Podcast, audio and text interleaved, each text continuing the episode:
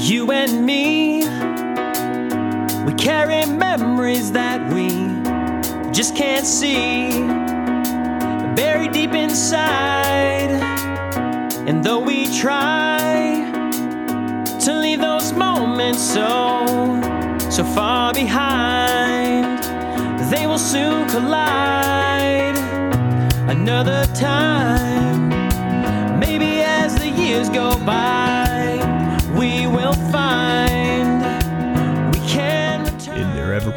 pursuit of entertainment, education, some adjective to be named later, the Holmes Army proudly presents Trek West 5, a conglomerate podcast of science fiction, politics, humor, and pretty much whatever else they want to talk about.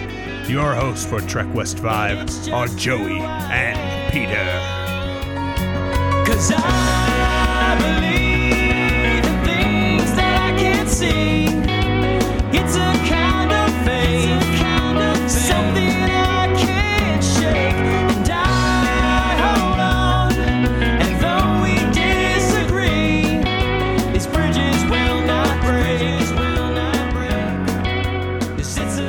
Good evening and welcome to podcast 193. I am Peter. And I am Joey.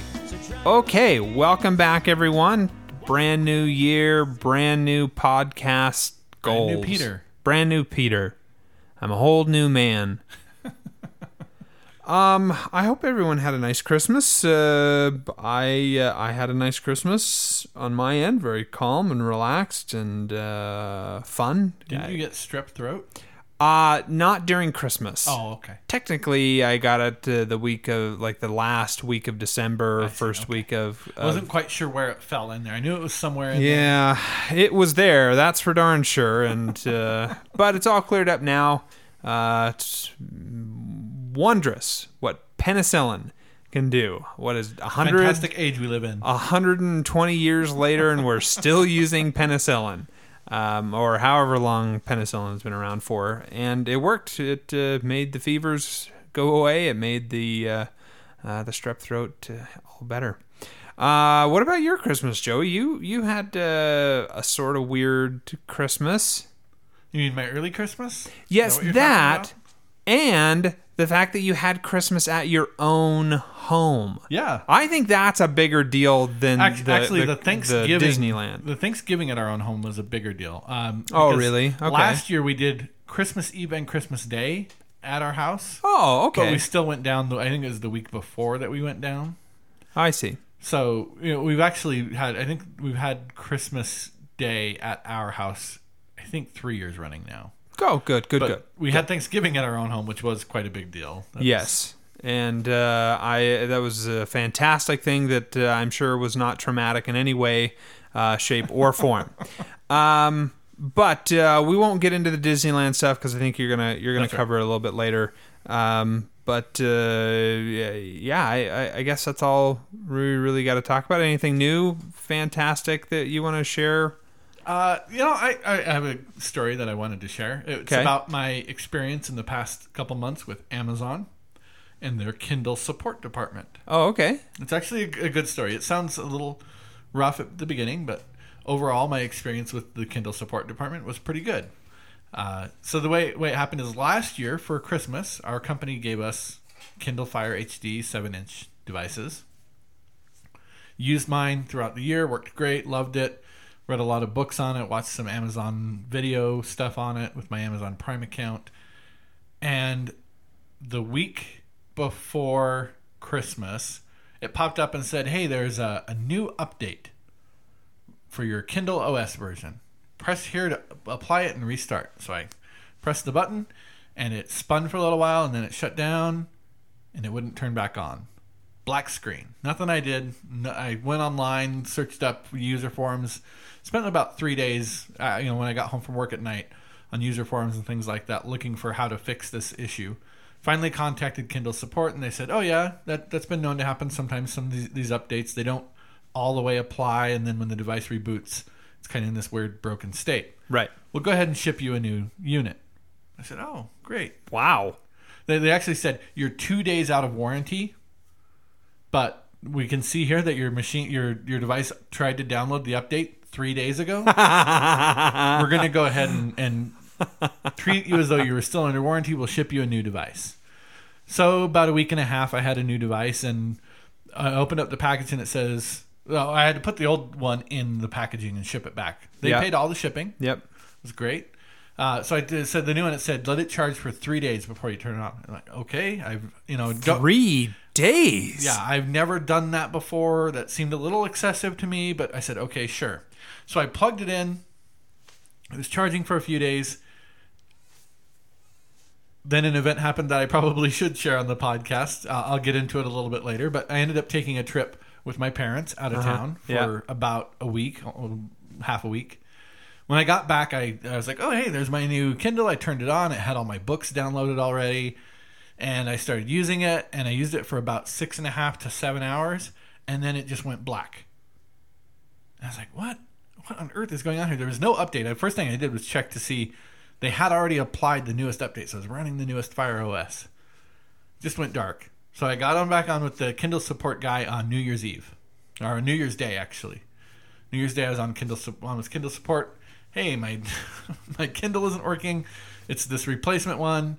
They said, "Oh, well, we feel really bad about that. We'll go ahead and ship you another new one." I was like, "Oh, that's great. Thanks." so yeah, when you get the new one, same same procedure. You put the old one in the box. You return it back to us. Okay, great. So on January 2nd, I got an email from Amazon saying your package with your Amazon Kindle Fire replacement has left Amazon and is on its way to UPS. This morning, a week later, I'm like, hey, I wonder where that Kindle is. Went in and checked it. Your package has left Amazon and is on its way to UPS. I thought, I don't think it takes a week to get from Amazon to the shipment center. So I called Amazon. I said, "Hey, what's going on? You know, where where is this? You know, what's the the status hasn't changed." They're like, "Well, let us call UPS." So they put me on hold. Came back a few minutes later. Mr. Smith, we're going to go ahead and send you another new Kindle. Apparently, it's fallen off the truck. They can't find it. It's just gone. And she said, "She said, you know what? This time, not only am I going to not do a refurbished Kindle, it's going to be a brand new Kindle." Oh, okay. But I'm going to overnight priority sh- ship it. So with Saturday delivery, you'll have it in the morning. so Which you I, have I thought it. was great. I was a way above. I, I wasn't upset. You know, I was just like, hey, I just was curious going. But she was so interested in making me happy that she's like, you know what? I've gone ahead and done priority shipment. and It'll show up Saturday morning. right. It'll be four Kindles in about two months. yeah.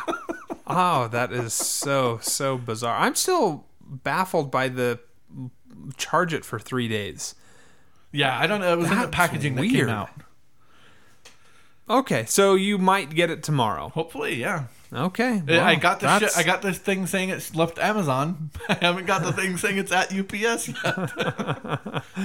so there was in the middle of all that another event that I should probably talk about at least briefly. okay. My paternal grandfather, paternal grandmother, passed away uh, the Sunday after Christmas. We we found out on Saturday. My parents called me up and said, "Hey, Grandma's not doing so well. We're not sure what's going to happen. Just be aware." And on Sunday night, got the second call. She's gone. She's passed away. The funeral's on Tuesday, and we're going to go up. And I said, "Well, you know." If mom's going to be driving up there, I should probably go with her. And they said, yeah, because my, my mom has diabetes. She can't drive and, and things like that. I was like, she can drive, but she shouldn't drive by herself for extended periods. My dad said, okay, that sounds good. After we hung up the phone, my dad left Colorado, which is where he works, and went down to St. George, Utah, which is where my mom is living right now, to pick her up. Because he decided he was going to go to the funeral. I didn't hear that part of it. I Why wouldn't you just go straight to Wyoming? Put us put her on a bus. I don't know what's going on. Anyway, the story gets progressively funnier for me the way my dad behaves. And my dad has always been a guy who, you know, he, he used to tell me growing up, he always told me, if you're not an if you're not half an hour early, you're 15 minutes late. Okay. So show up at least half an hour early for everything you ever set, any appointment you ever set. Um, not a particular lesson that drove home for me. I, I'm eternally tardy, it seems. We're still working on this. But you know, uh, uh, in, in the back of my mind, there's always the concept that maybe part of the reason I don't worry about being on time is because it was such a big deal for my dad. He would get just if people weren't ten minutes early for an appointment, he would fly into a rage about it. My whole childhood growing up. So we talked on Sunday night, and my mom was supposed to get there on Monday, no earlier than 5 p.m. because my my wife and kids were all going to Yeah. be gone. I'd be at work. Aaron would be at work. There's just not going to be anybody to, to let you in. My dad decides, after driving all night from Colorado to St. George, Utah, to pick up my mother, to get to my house at two in the afternoon. Now, luckily for him, and for me, because it would have somehow been my fault. uh, I got up on Monday morning and the snow was so heavy they hadn't plowed our streets yet, and I thought there's no way I can safely get to work this morning. Called up Andy and said, I'm going to work from home today. Yeah. He said, "Okay, that's not a problem." So two o'clock in the afternoon, I'm sitting there working in my in my office, and my phone rings, and my dad says, "Hey, we're pulling into your down to the bottom of the hill. Is the snow clear enough that we can get up the hill?" I just shook my head in chagrin. Yeah, Dad, go ahead, come on up the, the hill. I'm actually here. I stayed home from work today. Oh, great. So he gets up there. He comes in. You know, I said, you know, I, I, I go out in the garage to, to you know help them bring their things in and things like that. And I said, you know, if you if I had not called in to work from home today, you guys would have sat out there for three to four hours before anybody came home to let you in. Well, I just, you know, I felt like I needed to get on the road, get going. I said, "Ah, all right, Cra- crazy man that you are. All right. We go inside the house, and I said, yeah, I'll go ahead and have a seat on the couch. And my dad, I kid you not, no more than his butt touches the couch, but he scoots forward and says, well, you guys ready to go get on our way to Wyoming? Might as well get going. Because that's where my, my grandmother lives in, in northern Wyoming, or lived in northern Wyoming. And that's where the funeral was. Yeah. And I mean, he, he I, there was not a split second difference between him landing on the couch and him being ready to go out, get out the door. Okay, Dad, well, let's go. Let's just go to Wyoming. So we all went and we piled, piled in his truck and drove six and a half, seven hours to northern Wyoming. And we spent the next two days visiting around with my, my different uncles and aunts and, and Yeah. a part of my family that I don't know very well. And as I got to hearing some of the stories that my uncles and aunts shared about each other and about their parents, I realized that my relationship with my parents and my relationship with my siblings follows a pattern. The pattern that goes back, as far as I can tell, at least four generations, where we just. We're all happier if we just cut each other off. It just works out better. So I'll say, you know, I know I've shared on the podcast over the years that there are a lot of negative patterns that have been passed down to me and my family. I've always thought, hey, I'm doing pretty good. I'm breaking all these negative patterns. Well, there's at least one that's crept its way in. I didn't even realize it was a pattern. Now that I'm aware of it, maybe I can start to reach out to my uncles or my brothers and sisters so that my kids know their uncles and their aunt the way I don't know mine. Like I, Yeah. I knew one of them, and two of them I couldn't have picked out of a police lineup as my relatives. Yeah. So it was a very interesting experience for me. Uh, you know, it's unfortunate the the lady died, but on the other hand, she was 93 years old, pretty crazy, and in a lot of pain all the time. So not the worst thing ever for her to be really released from all that. Yeah. Seems like it easier for her, for sure. Um. Yeah. Okay. Good stories. I don't have anything near that. No one died. no. No one's dead.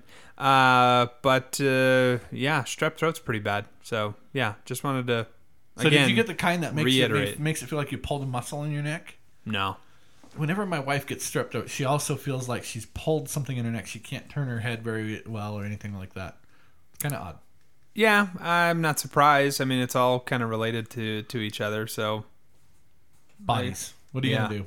I don't know. Can't live with them. Pass, pass the beer. So let's uh, go ahead and jump into uh, ooh some email, or Okay. should we do Facebook Find of the Week? Facebook Find of the Week. Okay. is going to go to Brainy. Uh, he posted something today, I think, um, that was about um, the first man-made leaf, I hadn't heard about this. and it it actually does photosynthesis, and it's not it's a it's a biological entity It's not created from a tree, but it has you know chloroplast in there that you know it will actually photosynthesize. Is this 3D printed? No, Oh. it's not. There's chemicals Okay. stuff happens to make it. Okay. I, I don't know. Ni- nice scientific terminology. Yeah. Uh yeah, stuff happens. Uh, Green stuff. Anyway, it looks pretty cool. He's they've done some experiments and uh, you know, a a lot of the article was around, "Hey, we can probably go to outer space with this." Oh, Which I mean, this is literally the first thing sure. that that's ever been done. Well, but it's a huge step. It right? is. It's and it's the fact that it's man-made um, and it lives on its own. I mean, it just needs sunlight and water, and it will it will do its thing. And eventually it will consume us all. The, the what the what the article didn't get into, and what I was curious about was how what was the cost to create it Okay. um, what's the lifespan of it because i mean they were talking like oh yeah we can we, you know we can build these onto skyscrapers you know all the way up the side and help to cut down on the the co2 i'm like well if this thing's got a, a, a life of like a week I mean, you're going to be constantly changing this stuff out. Like, how how how would this work? And granted, you know, I'm thinking too far in advance. You know, it's all theoretical kinds of stuff. And did none of them ever see the M Night Shyamalan movie, The Happening? The Mm. plants are what are killing us. The Happening? No, I haven't even seen Oh, that one. That's the one where the trees are the mysterious force killing off humanity. ah, uh, no, very unique, very interesting, but it's it's all. I don't want to say theoretical because the guy did it, but all of the other stuff coming after it, like what we could do with it, is all very theoretical, spe- speculative. Good word. So I, I'm I'm super pumped that this guy managed to figure this out. How, can we do it on a large scale? What's the cost going to be uh, associated with that? If if that is, then you know, hey, that would be awesome to to put it in areas where we know there's a high level of CO two, and hopefully we can help cut it down a little bit. Uh, that's a that's a promising thing. So, Brainy, thank you very much for sharing that. Uh, that was pretty cool. Uh, let's do top five. Okay. And uh, I'm going to start off with an email from French Stewart. Good, good old French. Yep. First and foremost, welcome back. I would like to begin by clearing up some confusion about the Breaking Bad title. The BR stands for bromine, a reddish brown liquid that was discovered by Antoine Jerome Balard in 1826, is used to develop, uh, and it's used to develop photographs. And what are you laughing at? That Fred Stewart is emailing us. I just. All right. Continue on. and the BA is for barium. Barium. Right. discovered in 1808 by Sir Humphry Davy and is currently largely used to produce bright green fireworks. The names that are portrayed in the opening credits all contain actual abbreviations for real elements. By the way, I've uh, I went on a binge over Yeah. the break. I I watched. Uh, they were doing a marathon. I was watching them on AMC, and then I realized I have Netflix and I don't have to watch commercials. I kid you not. I was like, it was like the the light bulb went on, and I was like, oh, "That's fantastic!" I, Internet. How stupid am I to not even realize that to begin with? Um, anyway, I I started watching all of the other things because there's different uh, different names and whatnot that come up, uh, and all of them have been that I've seen Okay. uh, real elements. So, case closed. Uh, he continues, French Stewart, all except for Vince Gilligan himself, whose name is not affected. At least, I think this was uh, some confusion. There was some confusion on the subject. I can't actually remember, as it has been too long. I can only assume that Joey is the sole cause of the rather lengthy delay between episodes. Too busy not starring in a hit TV show, I guess. That's true. You you haven't been starring in any hit and TV it's kept shows. me pretty busy. Yeah. That not starring.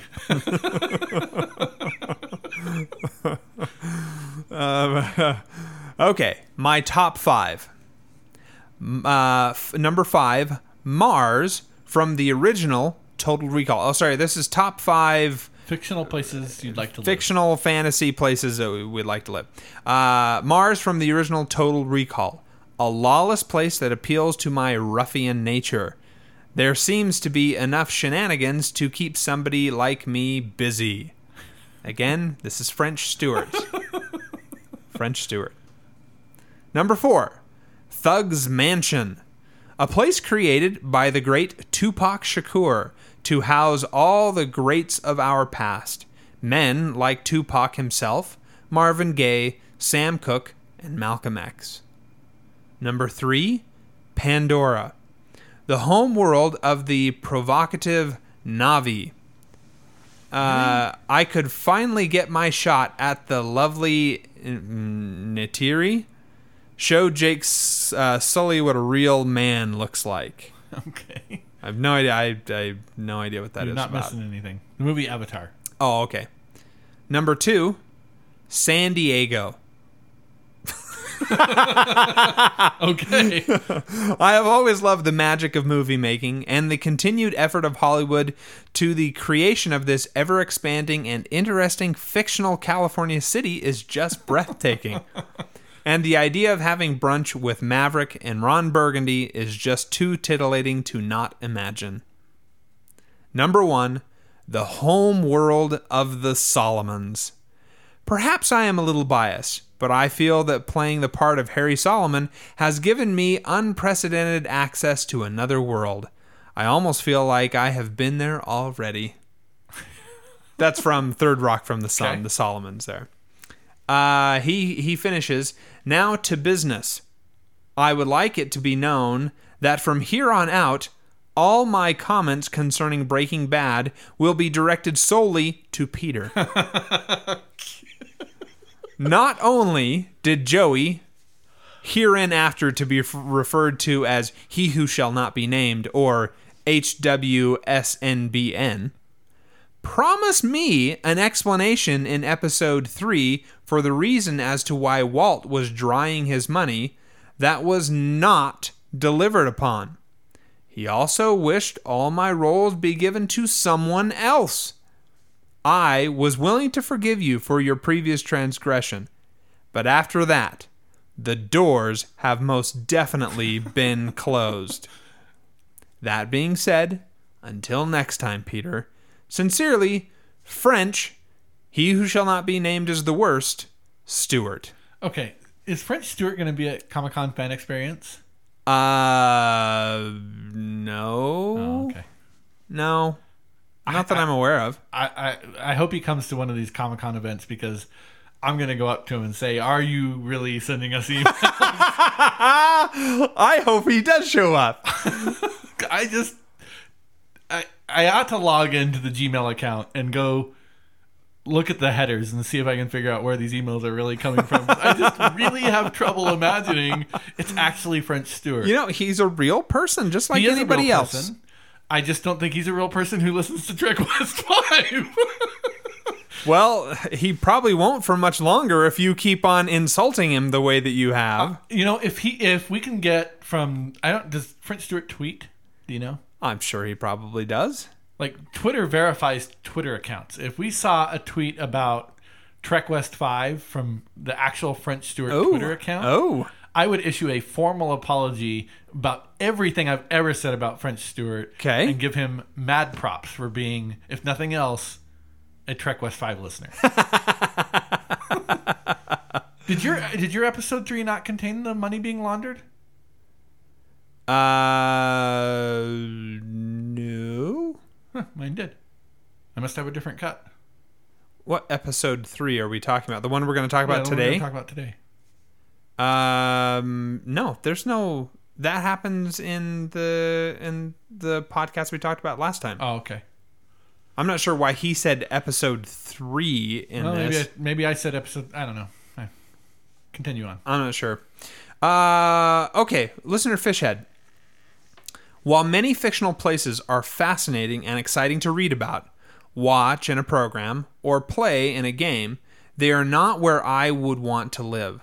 Some places could be considered if I knew that I would have the similar abilities that current resident aliens, metahumans, magical creatures, or whatever have.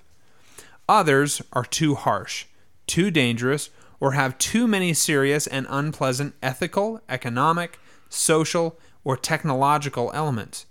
I don't know if I would ever want to even visit them in person, even if I had the chance. Perhaps these could be uh, another top five list. Fictional places you would live in if you could X, like others there, and fictional places you wouldn't even want to visit. Okay. At the top of my list pla- list of places to actually live would be Bag End in Hobbiton. Except not being hobbit or dwarf size, I would be too large for it, and I wouldn't really enjoy constantly bending over, hitting my head on things, etc. So, it is out. Okay. Which by the way, I would not want to be in Lord of the Rings. There, n- do not sign me up for any place in the Lord of the Rings. At any point in the Lord of the Rings history? Nope, not interested. Why? Too too scary. Um, not enough indoor plumbing. um, yeah, I it just it's way too rural of a life for me. Okay. Uh, uh, Fishhead continues Would Disneyland count as a fictional place? It is real, but also fictional at the same time. there are fictional stories set in Disneyland, Disney World, and other Disney parks, so maybe? I wonder if uh, if one could get tired of living in a theme park. Perhaps if you could move between the Disney parks and resorts. Anyway, here are the five fictional places I came up with that I would want to live in in order that I in the order that I learned about them. The Emerald City. In the uh, in the 14 original Wizard of Oz books, even if Ozma is one of the most ineffectual leaders in all literature, Oz would be a fascinating and pun filled place to explore. the Baxter Building, the hmm. private Fantastic Four part, not the public part. While it has been repossessed, taken over by villains, and sent into space, no one that I know of has ever died in it. It contains inventions, doorways to other dimensions, a time machine, spaceships, and other extraordinary technology. They have always they always have visitors that would be great to meet, and the Future Foundation School is also there. Rivendell. Before everyone left for the Grey Havens, since Bag End is out, why not hang out with the elves? I could always visit Hobbiton and other parts of Middle Earth. Hogwarts.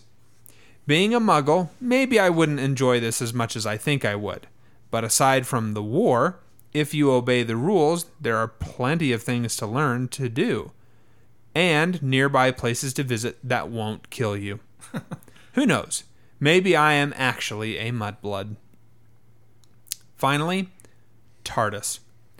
Since the her residents since their residents seem to just hang out in the control room, they probably wouldn't even notice me. In addition to the library and other amenities she contains, I could also visit wherever and whenever I wanted. Until next time. Uh, Fishhead, great list. Um, yeah, except for Rivendell. That'd be a terrible place. Uh, listener M. Number five, Coruscant. It might be pretty fun to live on the city planet. What? That's all right. The- heart of the evil empire. That can't be a nice place. It live. wasn't always an evil place. Did you not watch The Phantom Menace? There were Yeah. wonderful things happening Seemed like there. a pretty terrible place in the Phantom. Menace. Uh, he he, fin- he continues. Although living so close to your neighbors might get old pretty quick. Number four, Neverland. Day after day of adventure and excitement would be a lot of fun. Number three, Hobbiton. It would be nice to have a slower pace than our modern world. Number two, Star Trek. I'm especially curious how the Federation makes their socialist utopia work out. How exactly is Quark's bar profitable on the station? Who pays for Starfleet's tab? Number one, The Matrix. I would like it if I was one of the liberated humans. How cool would it be able to download any information I want? That would be pretty cool, but all the rest of the stuff, not so much. Uh, later, uh, listener M. Whew. Okay. Um, Brainy's Nook of Darkness. Um, oh, he does not do a top five, I don't think, here. That's because he sent him in as French Stewart. Hey, dudes, happy two months and happy everything. An open letter to French, the big hack Stewart. Yes, the French Stewart res- uh, reserve of cheese has exploded, and now we are all covered in the aftermath of debris. Uh, hey there, Squinty McSquinterton. At first, I didn't think you were that horrible of an actor. I, in fact, thought your performance on Third Rock was the most endearing thing I uh, I had ever seen until I realized you were trying to be funny and that you had complete control over your countenance. I used to say, "Ah, look at the brave actor with the frozen face muscle disease." He cannot even alter his expression, and he's just out there bravely doing it. No matter what French he plays, same face freeze. Then I realized you were actually capable of moving your face, but just chose to remain in perma squint because, hey, why try? So bring it on. If you want to jape at Joey, cause his brainy is in, cause brainy is in his corner, you squinty, humorless hack. I look forward to your pathetic rebuttal as we take a pitied gander at your amazing career next week. Sincerely, squintily yours, Ambassador Brainy Smurf. I got your back, Joey. I'm so confused. What is, what is, how has this podcast turned into the battle between French Stewart and myself and Brainy? I don't know, but it's nice that he's got your back. it is nice. It is nice that he's got my back. Here's the thing to remember everyone likes me in all of this. Yes, that's true. I've come out looking fantastic. Well, I never recorded this podcast to make friends. yeah.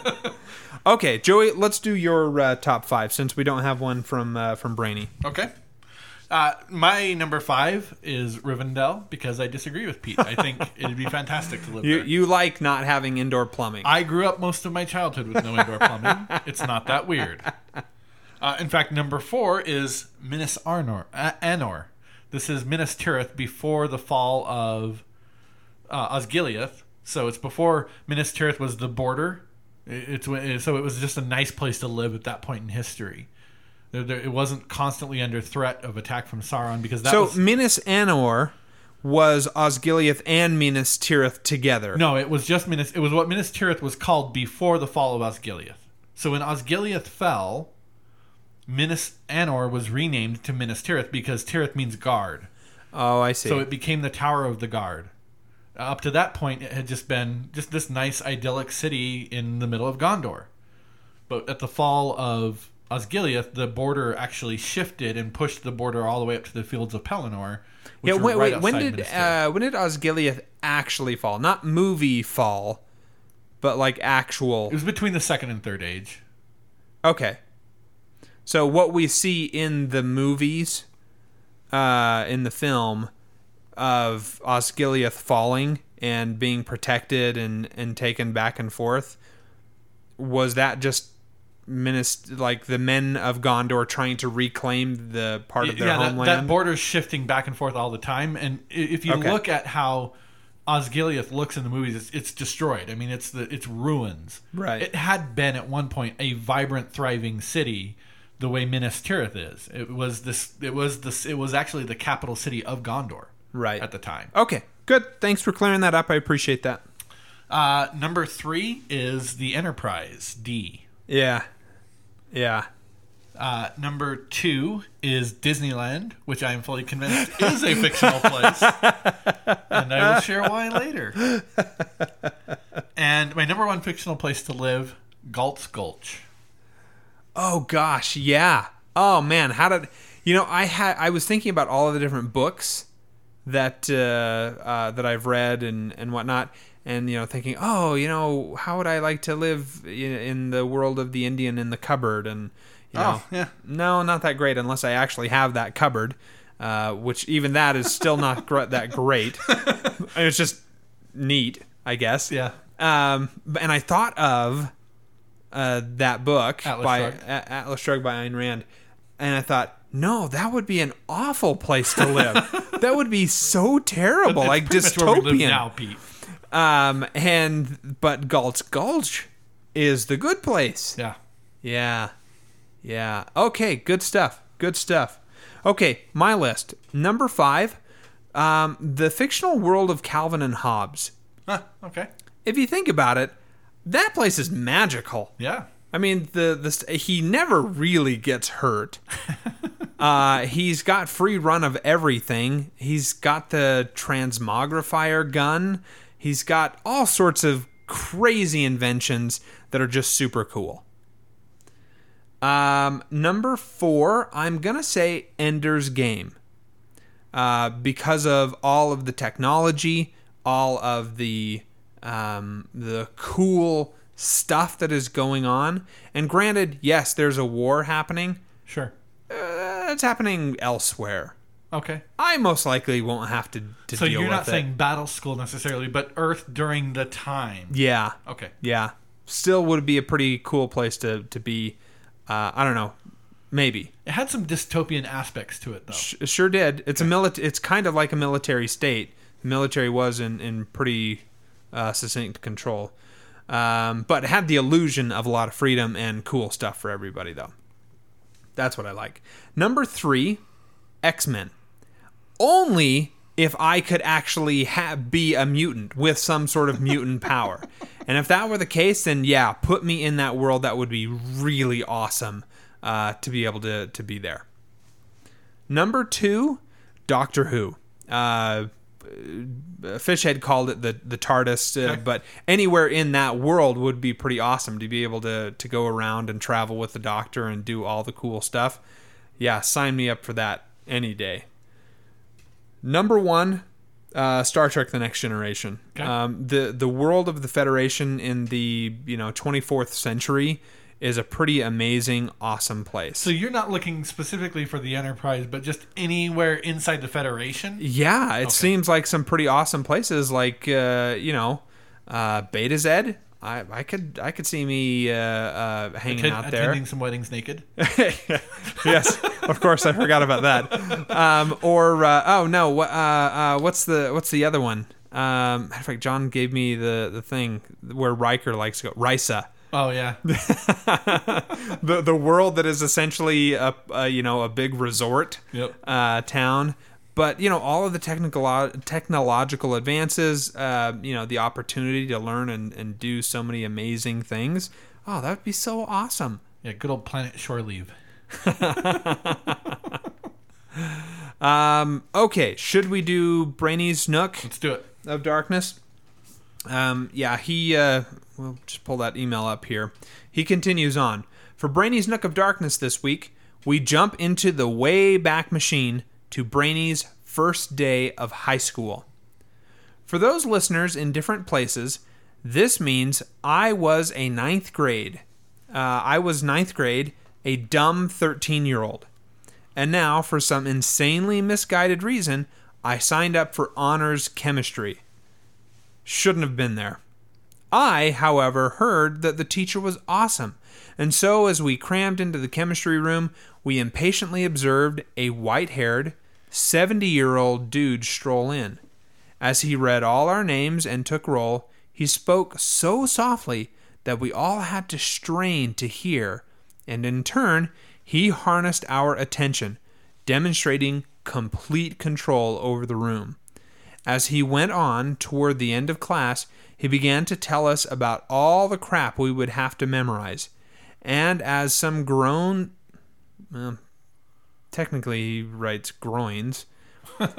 and as some groins began to involuntarily emerge from the class, Mr. Zura calmly paused and uttered a sentence that I have never forgotten. Quote, Memorization is not a talent one is born with. It is simply a skill that you work to improve. Close quote.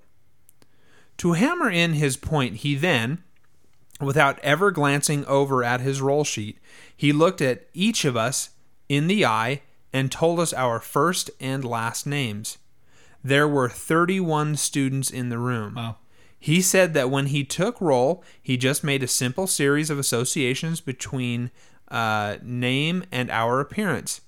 We left the room in silent awe. And I did not fail chemistry. That was Mr. Zura's 40th and final year of teaching, and he is the only teacher I will never forget. For he imparted not just an invaluable life skill to us, but he instilled a sense of confidence in his students that we didn't know we had. Thanks, Mr. Z. Rest in peace. Very cool. That's really awesome. Yeah. Uh, okay, that's it. Joey, let's hear uh, about your Culture Corner uh, trip. So for Christmas this year, my wife and I went and took our kids with us. Went to Disneyland. Um, prior to going to Disneyland, we spent several months. I, I wrote and my wife illustrated a children's yeah. novel. Yeah, yeah. I saw that. Yep. children's book about our kids and their trip to Disneyland. The whole thing was done as though uh, our children lived in a magical kingdom. They were a prince and a princess, and and they, you know, we were mom, mom and dad were the king and queen. And the mom and dad woke them up one morning and said, "Hey, we're going on an adventure for for Christmas." And they each page of the of the book revealed a piece of the journey, and they didn't know where we were going. We'd not told the kids that any of this was going to happen. First time they knew anything was coming was when we woke them up Saturday morning, December 6th, and said, Guys, let's read this book. So the book over you know, slowly develops and, and takes them on this adventure. And the last page of the book we read right as we were as we got off the plane because we flew JetBlue uh, out to Long Beach Airport. And as we got off the plane, we were waiting for the shuttle to come pick us up to take us actually to Disneyland. And that's when we turned to the last page. You could see the Disneyland castle there, the Sleeping or yeah, Sleeping Beauty's castle, and revealed to our children that we were going to Disneyland. Now, I want to start off by saying theme parks not really my thing. Mm-hmm. I'm not a big roller coaster guy. They're they're okay. I don't hate them. Don't necessarily really love them either don't particularly care for massive crush of humanity around me all the time. um, and so this was something that my wife had kind of browbeaten me into for 15 plus years. When we first got married, she said, Hey, at some point when our kids are old enough to appreciate it, we are going to go on a big Disneyland trip. We'd kind of been trying to save up for it a little bit here and there over the years. And it was this year that my wife came to me. She said, You know, they've got this thing at Disneyland. It's called the Jedi Training Academy. Oh yeah, yeah. You can only participate if you're under 12. Well, in, Janu- in January, here in this, later this month, my son turns 13 years old. Yeah. Big Star Wars fan, my son. She said, "We got to go now. We got to go now if he's ever going to get a chance to do the Star Wars, the, the Jedi Training Academy." So over the course of the year, we put away what what more we could to try and make the trip as good as we could, and and I had I had set a rule for her early on. I said, you know what, if we're going to go, we went with her family. I don't know uh, when my daughter was four, so five years ago. Mm-hmm.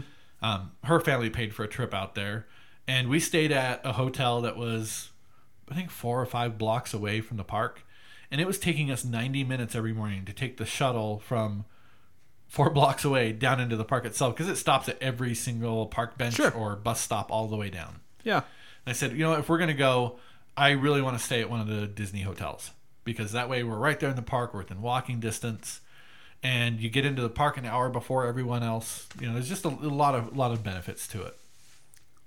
So that's what we did. We stayed at the Disneyland Hotel, which is pretty expensive. Um, I, do, I don't know that I got necessarily the value that I was looking for out of it because it was still quite a walk. Uh, We still had to go through all of downtown Disney, and I feel like there were probably cheaper hotels that were just as far, but not quite the branded Disney property. I don't know. Right. I'm not terribly upset about it, but the main thing I want to say about this trip is, you know, I mentioned earlier, I'm not a theme park guy. I would never go to Disneyland for myself for a good time. It just wouldn't be my idea of, of a fun trip. But watching my children experience Disneyland was the most magical thing I've ever seen in my whole life. The one of the owners of our company is I talked to him because he goes to Disneyland like twice a year. Hmm. Uh, that's Steve. I don't know if, if you knew that about Steve I didn't. um, he said one of the things you have to do. He said my did my dad did it when they took us to Disneyland when I was a kid. I do it to my kids when I take them to Disneyland now. They're gonna roll their eyes. They're gonna groan about it, but you have to go see famous moments with Mr. Lincoln, which Sure. is they have Yeah, an yeah, yeah. animatronic Yep. Abraham Lincoln up there, and it's really cool. It looks very much like a person standing up there talking to you. And so I, I told my wife, you know, we're gonna we're gonna take our kids to this, and we let them go on rides for you know, I mean, it was I think it was our third or fourth day there. We were there for in the park for five days. Um, it was our, I think our fourth day there, where I said, okay, today's the day we're gonna go see Mr. Lincoln, and it's just for me a sign of how magical it was for my kids that as we walked out of Mr. Lincoln, my daughter turned to me, nine years old, and said, "Dad, I want to go on that again." Like it did not matter what we did. It was super cool because Yeah. hey we're in disneyland and we're gonna love it. And we told them you know when, when we revealed to them that this was disneyland and the trip to disneyland was basically their christmas present because again this is december 6th i said look guys there's not going to be much christmas this year because everything we've had has gone into this trip. And on Christmas morning, when they woke up and there was only a few things from the grandparents, and Uncle Aaron had picked up a few things, and my wife had picked up some Disney movies, and that was it. They, they, I think they each got three presents, eh, plus the the pile of Disney movies that accumulates over the year. That my wife buys all the Blu-ray versions of every Disney movie and puts them in a pile, and then on Christmas morning, there they all are. but uh, th- there wasn't a grumble. There, there wasn't any complaint. There wasn't any whining. Hey, you know, I didn't get very much for Christmas this year. My my son got up and he came upstairs. He looked into the tree and he said, "Is this everything there is?" And my daughter said, "Remember, JJ, our Christmas present was our trip to Disneyland." And he went, "Oh, right." And that was that was the only thing that was said about it the whole day Yeah. super proud of my kids for not you know for realizing the value that they got out of that and there were so many cool things that we did at disneyland that's why i included it on my list as a fictional place because Yeah. That, that is not a real place. I, I don't know how we got there but it's not on this planet. Just even the attitude of people. Like there was there was a guy who you know cut me off in a line and i'm a i'm pretty protective of my my place in a line. You know i'm not one that nor- normally somebody did that I'd be like hey buddy end of the line's back there you know? But i just let it go. I was in disneyland it's the happiest place on earth i'm not going to fight a guy over one spot in a line of you know 20 minute long line of people I just let it go. And that's how magical of a place it is. Wow. Who knew that you would bring Frozen into your heart so so much? Uh, the you know there there were a lot of stories that I could share about how cool of a place it was and and the experiences that we had there. There was a particular one I wanted to share that it's, is escaping me right now. Oh, it was the the guided tour. One of the things that we did that I enjoyed the most of all was we went on a guided tour of the park. So this is we you know at I think five in the afternoon we went and we met a cast member at a certain location. They gave us a little earbud with a radio to put in, we, and we follow this guy around. And as he's going around, he's pointing out different things about the park that you may not know. Uh, for example, going up and down Main Street, USA, all the little shops that are there, the businesses, in between every business, there's a little door that looks like it leads to an upstairs apartment. And they're just false doors. They don't go anywhere for the most part. But they have the names of companies on them. And the names of every single one of those companies relates somehow to people that helped Walt Disney be successful in his early years.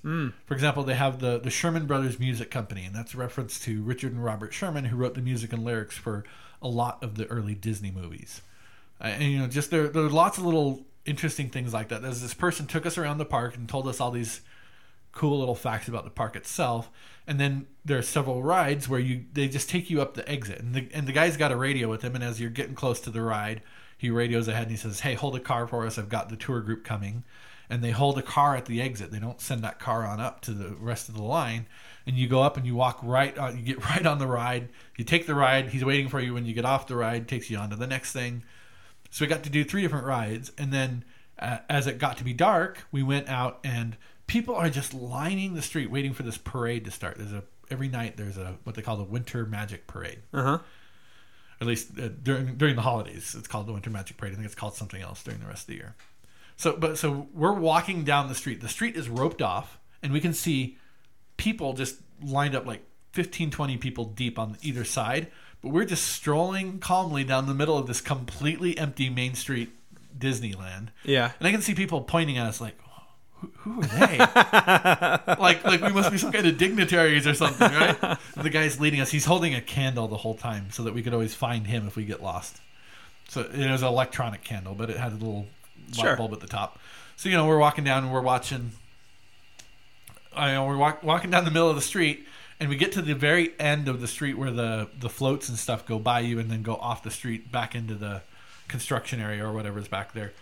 And there's folding chairs set up, and everyone else is just sitting on their on the ground. Uh huh. But we've got padded folding chairs to sit on, and these folding chairs are right on the edge of the street. And the the starkest example I give of that is when the marching band went by. There was a guy. He had the three drum set, you Yeah, know, around uh-huh. strap around his neck, and as he went by, his drum set passed no more than three inches in front of my nose Right. and there's nothing between you and and the parade. I mean, you are right there, front and center. The, the the parade hadn't started yet when we sat down. They're like, oh, you know, before the parade starts here, we've got hot chocolate and cookies for you. so they brought us these little collectible cups and hot with hot chocolate in them, and they you know brought, brought us gingerbread cookies. We're sitting there eating cookies and drinking hot chocolate, and I can look across the street at the people who've probably been sitting there for hours to get a good front row seat to the parade, looking at me in just sheer jealousy as I'm sipping, sitting on my padded chair and sipping my hot cocoa and eating my gingerbread cookie.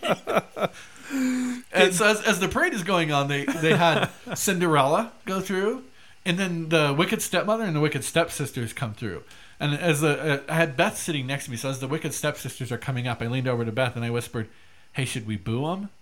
Should, should we give them a boo?" And, and Beth said, "Yeah, let's do it." And so we just, as loud as we can, just start saying "boo," and one of the Wicked Stepsisters comes over, and I mean. She's talking to my daughter. She gets down and she's like, "You don't boo me. I'm an important person, uh-huh. mother. Mother, they're booing me." And, and it was just and to watch her face just light up. It was just such a great experience on every single level. Those people know how to make a guest happy. That whole Yeah. entire park has been built around. You know what? We're going to give everybody the most magical experience we can, and in my opinion, smashing success. I'm going to give it two thumbs up. Yeah, I, I, uh, I I'm. You've told me some of the stories, and, and they are pretty fantastic. You did, hadn't told me this story About Um, the the guided tour? Yeah. Okay. Um, did it cost extra for the guided tour? I don't know. Honestly, my wife planned everything out and she told me, "Here's how much I need," and I made that happen. Right. I see. I see.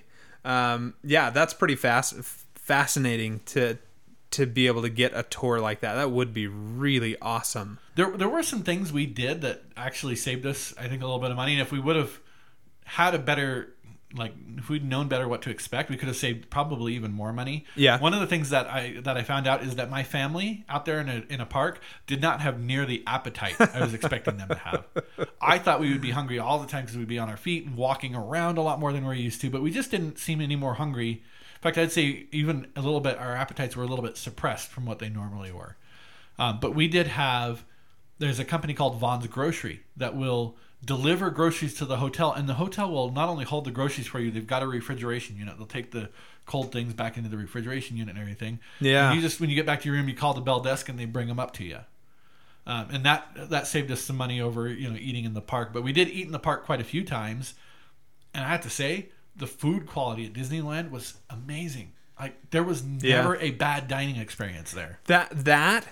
So I two favorite things, two favorite rides are the Indiana Jones ride and the Star Tours. Okay. After that, the the biggest reason why I would want to go to Disneyland is the food. Every time that I've been, and I have been a few times, the food was phenomenal. Yeah. It was so good. I have never eaten that well in my entire life.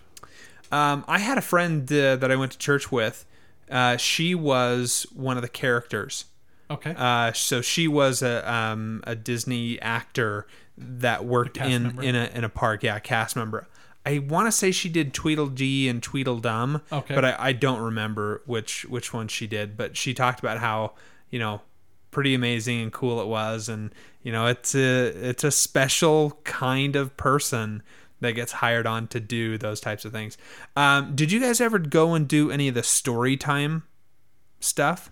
uh, So they- like go to a certain place and you sit down and then Disney characters come out and they Yes. tell you a story and that that's pretty a pretty fun thing to do. uh, again, I I am not the expert in this. Mostly, my wife planned out what we were going to do. But according to my wife, we did every single thing there is to do in Disneyland and California Adventure at least once. Wow. There's nothing we did not do. We were there In- for five including days. the tiki hut? We did. Oh, dude, I love the tiki room. Oh my gosh, that is the worst thing that they Here- have. here's there. what you have to. Here's why you didn't appreciate the tiki room. Cuz it's terrible. Inside the the fenced in area for the tiki room, there's a, a little shop that sells Dole Whip floats. this is pineapple soft serve ice cream with pineapple juice poured over the top. Sure, sure. Yeah. You're laughing because this is the number one thing that I have been saying I miss from uh. Disneyland. I, I could give up all the rest of it. I could never go on another Disneyland ride in my the rest of my life and I'd be just fine. But I am so missing that taste that I uh-huh. actually went on Amazon.com and looked up how much would it cost me to get a little soft serve ice cream machine in my house, and then can I get access, which I can get access to the soft serve solution for Dole Whip floats. Look, it's going to cost me about 500 bucks, but I guarantee you sometime in the next 18 months you'll be able to come to my house and have yourself a Dole Whip float. I look forward to that day, sir. I really do. Uh, I'm glad that you and your family had such a wonderful and, dare I say, magical time there. Um, and that it wasn't in, in any way a negative experience because I've only had positive experiences with Disneyland. I love Disneyland. I think it's a, a wonderful place to for you and your family to go, and I'm glad that you know your kids appreciated it, and it seemed like it was just the the, Yeah. the right time. They're going to start to get a little bit older, and it's going to become less interesting. Yep. I think. Um, Well, and you know, I've been to like here in Utah, we have a place called Lagoon. It's kind of like a Six Flags. I've been to a Six Flags before. I've been to other theme parks before. It- if you've been to a theme park in you- comparison. you, don't you don't understand how Disneyland is different. They have Yeah. every single thing about that place is set to make you feel like you've walked into a magical kingdom. Yep. It is their number one goal. The lengths they will go to to make sure that you have a wonderful time there. I've never seen out of any organization anywhere else on earth. Yeah. And it it shows. I mean, it's it's not cheap. Yeah. It's not cheap to get in there, but it is definitely worth it. At the very least, once in your life, you got to go and do it. I I think. Okay. Uh, now, I just checked the emails again. Brainy sent in his top five. Oh, great. So let's just cut in uh, to do that real quick. Uh, hey, dudes, on my way home from work, I realized I forgot to submit a top five, and I also forgot to welcome Justin, whom has yet to be nicknamed. I submit the scorekeeper. Okay. He's not here tonight, Justin. Uh, Well, he's downstairs. he is. I forgot to invite him. Oh. That's okay. He'll he'll he'll be back one day, I'm sure.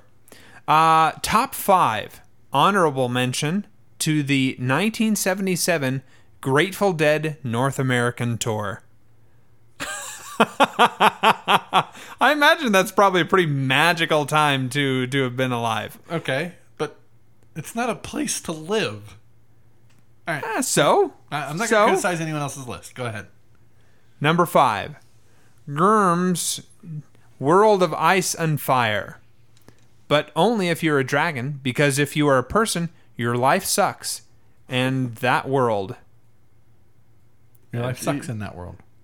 It, he just says, and that world. Oh. There's no punctuation to end that sentence. I'm assuming he meant to write more. Okay. Uh, number four, Planet Skaro. Wouldn't it be so fun to be a Dalek? No stress, no career pressure, and no red tape. I would love to just exterminate. I would love to just wander around all day and say to my fellow comrades, exterminate. What are we going to exterminate next, dudes? Number three, Castle Grayskull. I would have the power. Uh, number two, the TARDIS. Just like Santa's bag of toys, it is bigger on the inside. And after all, it has a swimming pool. And number one is, of course, Farmer Hoggett's Farm from the movie Babe, where you may hear a duck hollering that, quote, Christmas means carnage, close quote. I would hope to be a sheepdog or a sheep pig.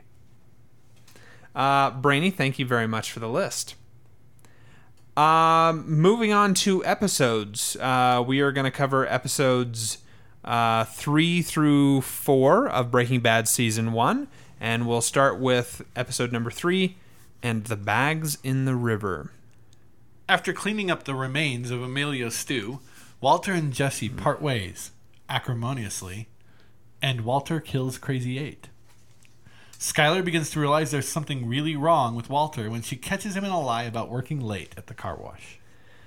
Okay, whew. So, cleanup time. Emilio's stew. The stew that eats like a oh, meal. That, oh, that was so gross. I have to say the the hardest part for me to watch was when he squeezes the sponge. Yeah. And that sludge just kind of Yeah. oozes out of the I don't know who the person on the cast was or you know on the crew was that was responsible for making that textured liquid, but they did a phenomenal job. Yeah, it was so. What what I would have liked to have seen from the actors more is gagging. Well, and- I got thinking about that actually. Like, what happens if you vomit inside that mask? That's just got to be like a, a downward spiral of horrible things proceed from that point. Oh yeah. Uh. Anyway, so I mean, it, it's pretty terrible. I mean, the it's even starting to drip through that floor, which down, down to where crazy eight. is. yeah. It's got to eat through that floor eventually. I mean, Yeah. you can't clean up what's managed to get through the cracks. Um, well, anyway, they cut to this scene where Walt is working with this woman, Okay. and they're not going. Skyler. No, not Skyler. This is when he was working at the the the the company, uh, you know, Chemical company. the chemical company, um, and uh, they're talking about the chemical makeup of humans. And I forgot, and I meant to go back and look at like what was the the highest Water. Well, hydrogen first. hydrogen. Yes. That was the the uh, the element that was the that makes you up the most. Right. Okay. Um, but that was a unique and interesting thing to to put in right as they're scraping up Yeah, all wh- of the what bits up a human, yeah. of human. Um, brilliant. I And I thought really it was like a that. cool conceit that carried throughout the episode as we get to like the, they always tied it in a little bit with the, dialogue or what Yeah. was going on for him. Uh-huh. There was always a neat correlation there to his flashback. Yeah, even to the very end uh, of the episode. Uh, the next thing I wrote is I just want to punch Marie. She is just one of these. People. This is Skyler's Sister. sister. Okay. Um, she is the the person who plays a nurse, I think, or Yeah, she's some, some, medical related. yes. Um, she is just a terrible person. She's sitting there watching them work and just is so self-absorbed. Yeah. But before they got into the Marie thing, um, there's a comment from Crazy Eight as he's down held hostage down in the basement. Uh huh. He says, "This this is degrading. I wouldn't do this to my worst enemy." Yep. Um, I thought I would. I totally would. Like I don't know that I'd do it to someone random off the street, but I totally would do something like that to my worst enemy. Well, th- th- that whole exchange, um, you know, Crazy Eight is trying to drive a wedge between Walter and Jesse, and he's Sure. trying to, you know, convince him, do anything he can to get himself out of this situation. Um, so I don't take a lot of stock No, no, no, no. in, in what he is talking about there because I see it as self-preservation. Sure, I'm with you there. I just it made me think. What is that something that you would do to your worst enemy? Like Lock keep him up, locked and up like that, put him in a and- dungeon. Yeah. Yeah. Okay. Yeah. Um. So there's too much talking uh, from from dear old Jesse. He just he doesn't know how to think. He's very short sighted. He's very much interested in the short term. Uh, for him, Yeah. he does not think things through. And they they have that screaming match out in the front yard. And I'm like, you guys should not be screaming about this stuff out on the street. Oh my gosh. That is probably one of the things that I love the most is when Jesse and Walter fight. When the two of them fight because they're both idiots.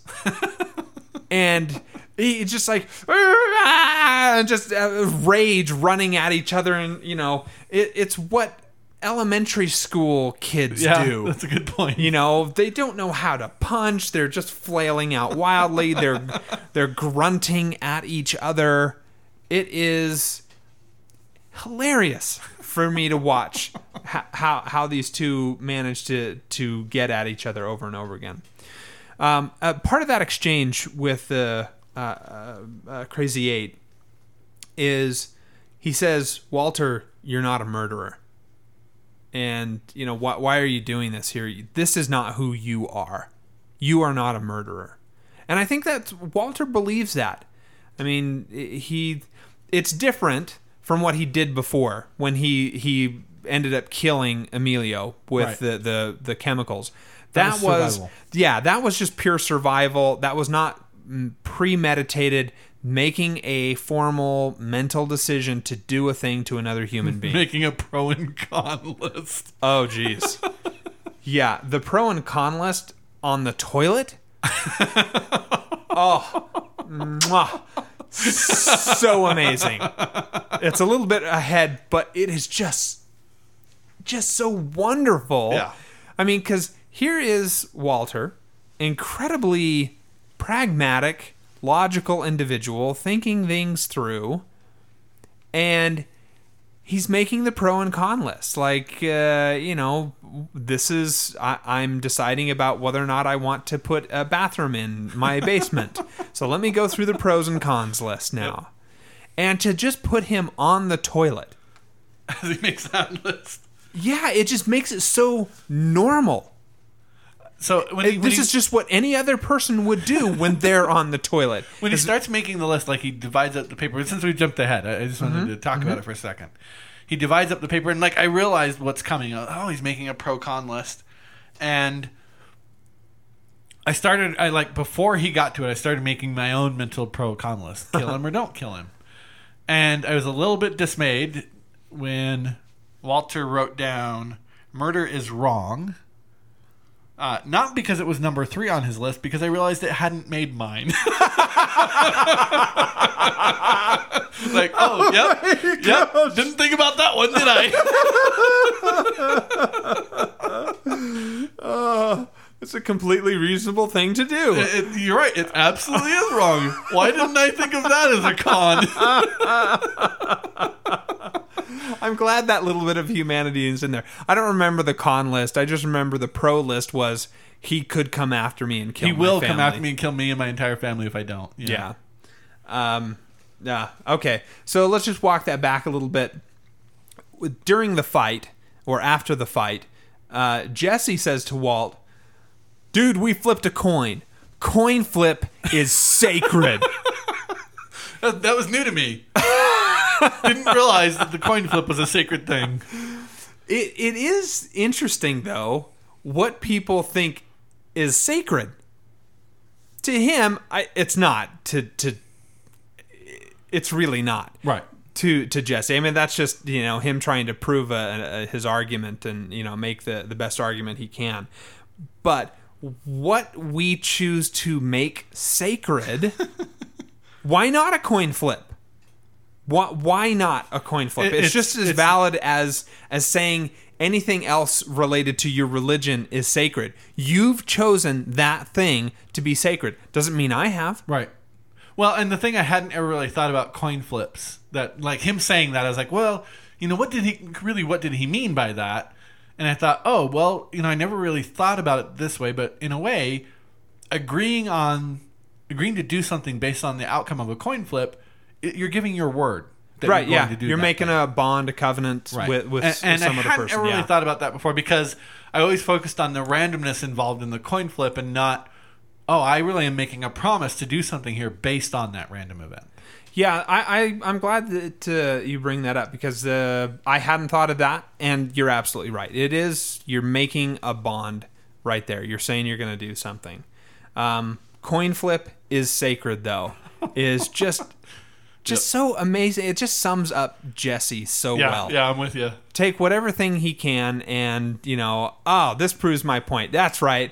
Coin flip. That's sacred, dude. You have to do that. You have to follow through. Um, okay. Marie steals the shoes. oh my gosh. Um, I, I'm gonna come out and say this now. No one in this series is good. Okay. Not even the son? Ah, sorry. The the kids, the son is like he's good. Okay. He, you know, he, the, he there's no real malice Okay. about him. Everybody else, there is. They're not great people. They are not great human beings, and it became tough at a certain point for me to continue to uh, bond with or have a connection with these characters because they do so many terrible, horrible things that I would never, ever do. Granted, not in their situation, blah, blah, blah. I have to say, Skyler hasn't done anything yet that I would say is really horrible. Or at least hasn't happened on camera. Marie is, She's a terrible person. she is awful, Yeah. awful person. And what is it that drives her to decide to say, you know what? These are mine now. I'm taking these. These are mine. What in her head was going on that she says, this is an okay thing for me to do? Well, at the moment, it seemed like they portray it as though it's it's her vindication for the way that this lady has treated her. okay, yeah. In in that moment, that's how I interpreted that. As like, oh yeah, that is kind of a big screw you to that lady. she just walked out with those, you know, probably pretty expensive shoes and left her sneakers behind in their place. Yeah. Um. Okay. So next thing that I have here is uh, Hank decides to uh, scare Walt Jr. straight because it's uh, perceived that he's he's smoking marijuana. Yeah. And uh, it's uh, it's talked about by Hank as a gateway drug. and I just wanted to talk about that. I meant to look up, I've, as I've meant to look up so many other things on the podcast, but the validity of that statement marijuana is a gateway drug. It's been used since the 50s and 60s. Good old reefer madness. Yeah, it is. uh, You you do this, it's gonna. Your next step is the hard drugs, and and then you're you know you're strung out and you're gonna die. How how real is that uh, that argument of th- this is a gateway drug and you're gonna start doing more now, leaving every other drug aside, just marijuana. Does marijuana make you more likely to try other drugs. I, I don't have hard research Yeah, on I- that. I don't but either. Here, here's how I've always looked at that. It's not necessarily the smoking of the marijuana and, and the need for a fix that drives you to the other drugs. It's the fact that you're smoking marijuana and you're getting away with what you know is a crime.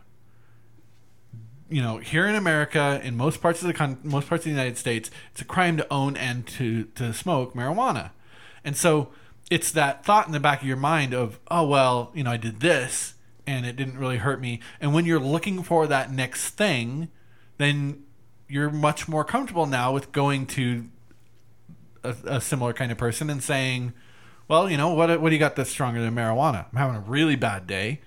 You know, I, I really want to feel good. My wife just left me. My dog died, and my truck's broke down. How about hooking me up with some of the the really hard stuff? And and I I think it's more of the the attitude that comes in the back of your mind from saying, you know what, I can break the law and get away with it, and nobody gets hurt. That that is really the gateway into doing the harder drugs. Hmm. Um, what do you think about the legalization of marijuana? So it's legal now in the state of Colorado. Mm-hmm. It's legal in the state of Washington or Oregon.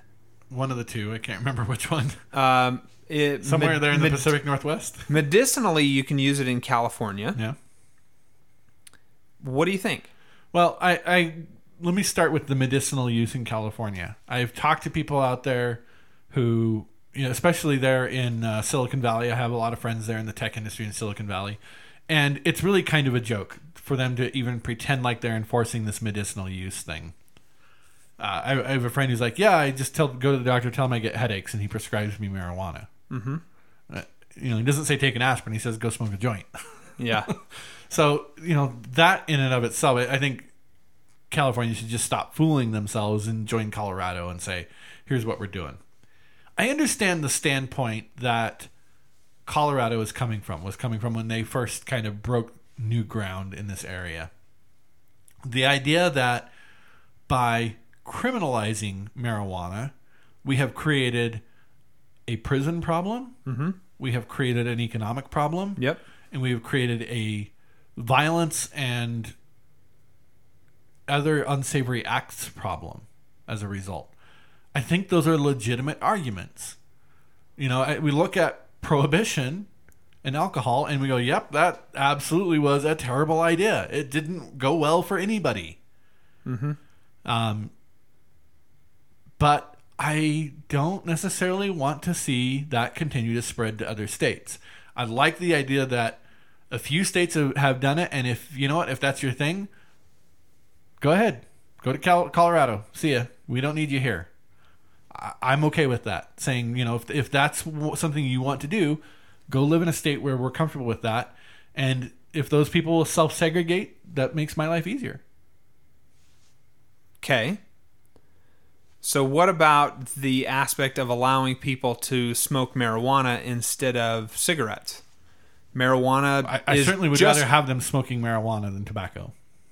Okay. Um, from a Mormon perspective, for those who don't know, uh, as part of the Word of Wisdom, our, our law, our code of health, um, it says no tobacco, no alcohol, um, no. Um, oh, what's the other ones? Hot drinks. No hot drinks, which are co- no coffee, no tea, and then no illegal drugs. Right. And nowadays, marijuana is no longer illegal. In some places. State of Colorado, Right. it's no longer illegal. So, if a Mormon decided to, let's not even say smoke marijuana, let's just say ingest marijuana, Okay. They had some brownies. had some brownies, they wanted to mellow out, would that person be in violation of the word of wisdom? That person is living in Colorado? Person's living in Colorado. No, I don't believe they would. Now, the the general principle of the word of wisdom is to not get addicted to things. Yeah, it's the Lord's law of health. It's Right. it's in, designed to help you live a better life and be healthy and uh, amongst other things. Totally with you on that. Not focused on that. Right. Has that No, nice Mormon boy or girl broken the word of wisdom. I don't believe they have. Yeah, I don't think they have either. But it is a very awkward area that I wouldn't want to be the bishop in there. Uh, you know, again, it's, you know, I go back to we know that marijuana is habit forming, and that would be the place that I would have that discussion with them, just to say, hey, look, just be aware. This this tends to be a habit forming drug. You don't the, like the principle of the law is don't let your body rule your mind or your spirit. be in charge of what happens in your body. Now, that's a, a very abstract version of the principle. I mean, I'm kind of taking it to an extreme, if you will. But I, I think broadly speaking, that that is the principle that we're trying to get to. And as long as someone is in control of their habits, in control of their appetites, I, I don't think you can tell them, no, you're you're committing sin. Okay, good talk. Uh, okay, the Crystal Palace. Uh, so Walt, uh, Hank rolls up to the Crystal Palace. This is where he's scaring uh, Walt Jr. straight, and uh, he's showing him. He's like, "Oh yeah, look at all these people here. This is a terrible place to live." Calls over the the hooker, and uh, she's like, "Hey, how did you how did you get started? I bet it was marijuana, and you know you're you're a junkie now. You're you're probably a meth head." And she's like, "No, I don't use that stuff." Well, ah, show me your teeth. yeah, okay, yep, she's smoking meth. That you you can tell from that. Uh, Walt, does that does that look interesting to you? And he's like, "No." Why? Why am I here? Which is just hilarious. I mean, the fact that the, the two the of most them oblique "just say no" campaign in oh. history. so funny. But what is what is even funnier is the fact that she then goes back up to one of the rooms in the hotel, and uh, sorry motel, and there's Jesse. Jesse, yeah, he's like, "What And- do those guys want?" He is he's high, he's paranoid, and he's like, okay, yeah, ah man, did, what were they saying? What did you want? What did they do? He's like, oh no, okay. And then we have the scene where they have sex. yep.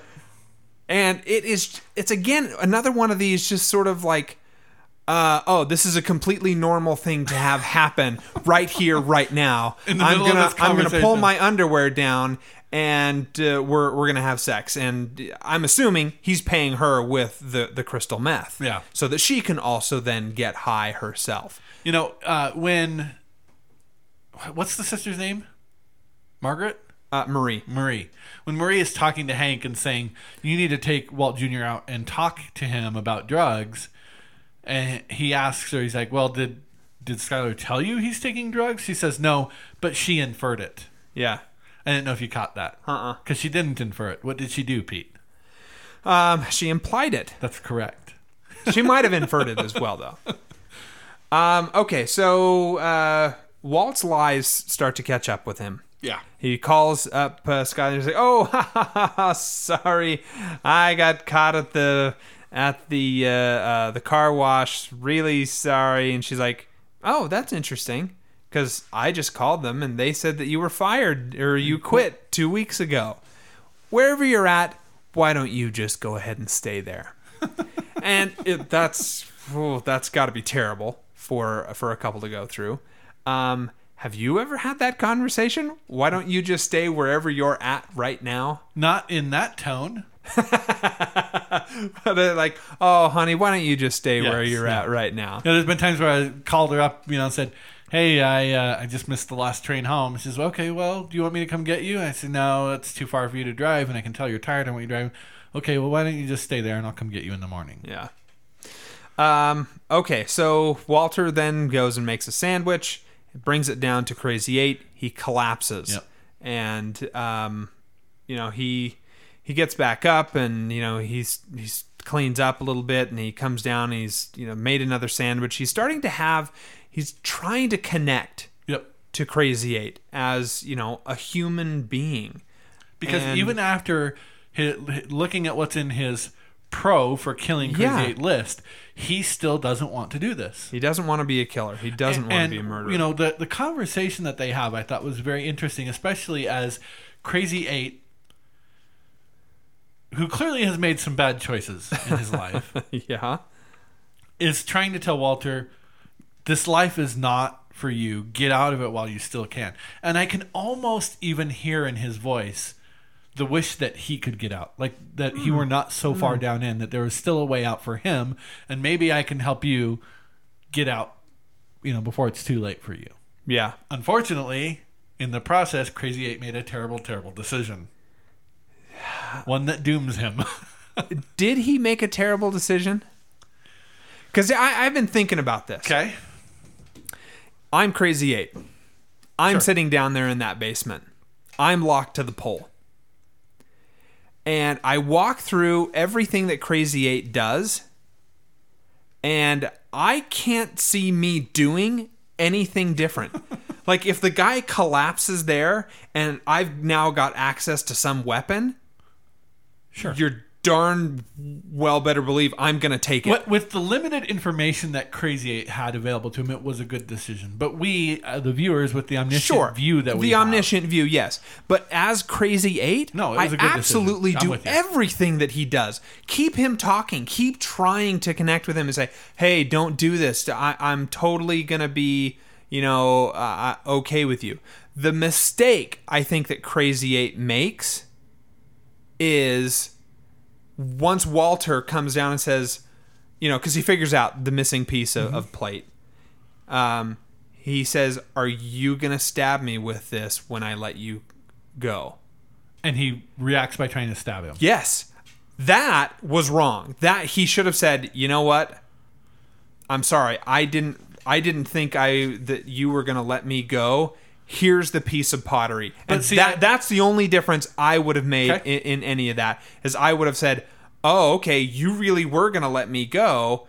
Here, here's the piece of pottery now." So a little bit in defense I, I'm of not sure it would have saved him, but I that's what I would have. I, that's what I would have tried to do. A little bit in defense of that action, though. I don't know that he stopped and rationally thought through it. He was, oh crap, I'm caught. I have to use it while I still have access to it. It was an emotional, Yeah. immediate response.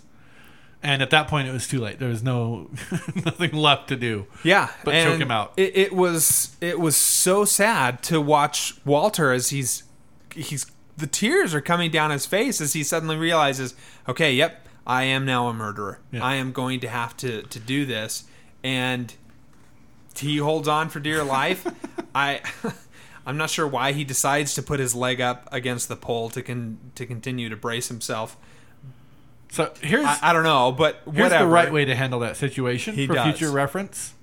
The guy is swinging behind him with the the piece of glass or piece of plate. Yeah, You grab that arm. yeah, yeah. you turn around so you've got his arm over your shoulder and the bike lock over the other shoulder and you just lean. Yeah, yeah, yeah, yeah, yeah. yeah, I, I'm with you right there. Yeah, that that would totally do it.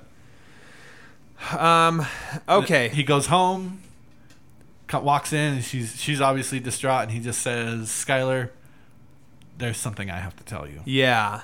Now the the scene with Hank, uh, where they're out at the you know where Crazy Eight's car is at, and they Oh, yeah. you know, why is Hank only wearing the one glove? he puts one glove on, and then he starts rummaging around the car with both hands. Yeah. That didn't make any sense to me. I actually thought, like, I look at that and I go, "That is probably more accurate than." An episode of CSI where everyone's, you know, Yeah. footies and and glo- both gloves and uh, you know a mask. It, it probably is more realistic that they put on the one glove and just are kind of haphazard about it. um, we come to find out Crazy Eight was a snitch for them. Uh, he's like, yeah, I guess we lost our our snitch. I don't know what's what's happened to him. We close out with uh, Walter and that lady having that conversation, and she's like, "Oh man, we're missing this little bit here. I wonder what that is." And she's like, "Maybe it's the soul." And Walter's like, "Soul? no, there's nothing but chemistry here." And that just goes to what Walter is and loves so much. It is chemistry. Sure. He loves chemistry. It is him.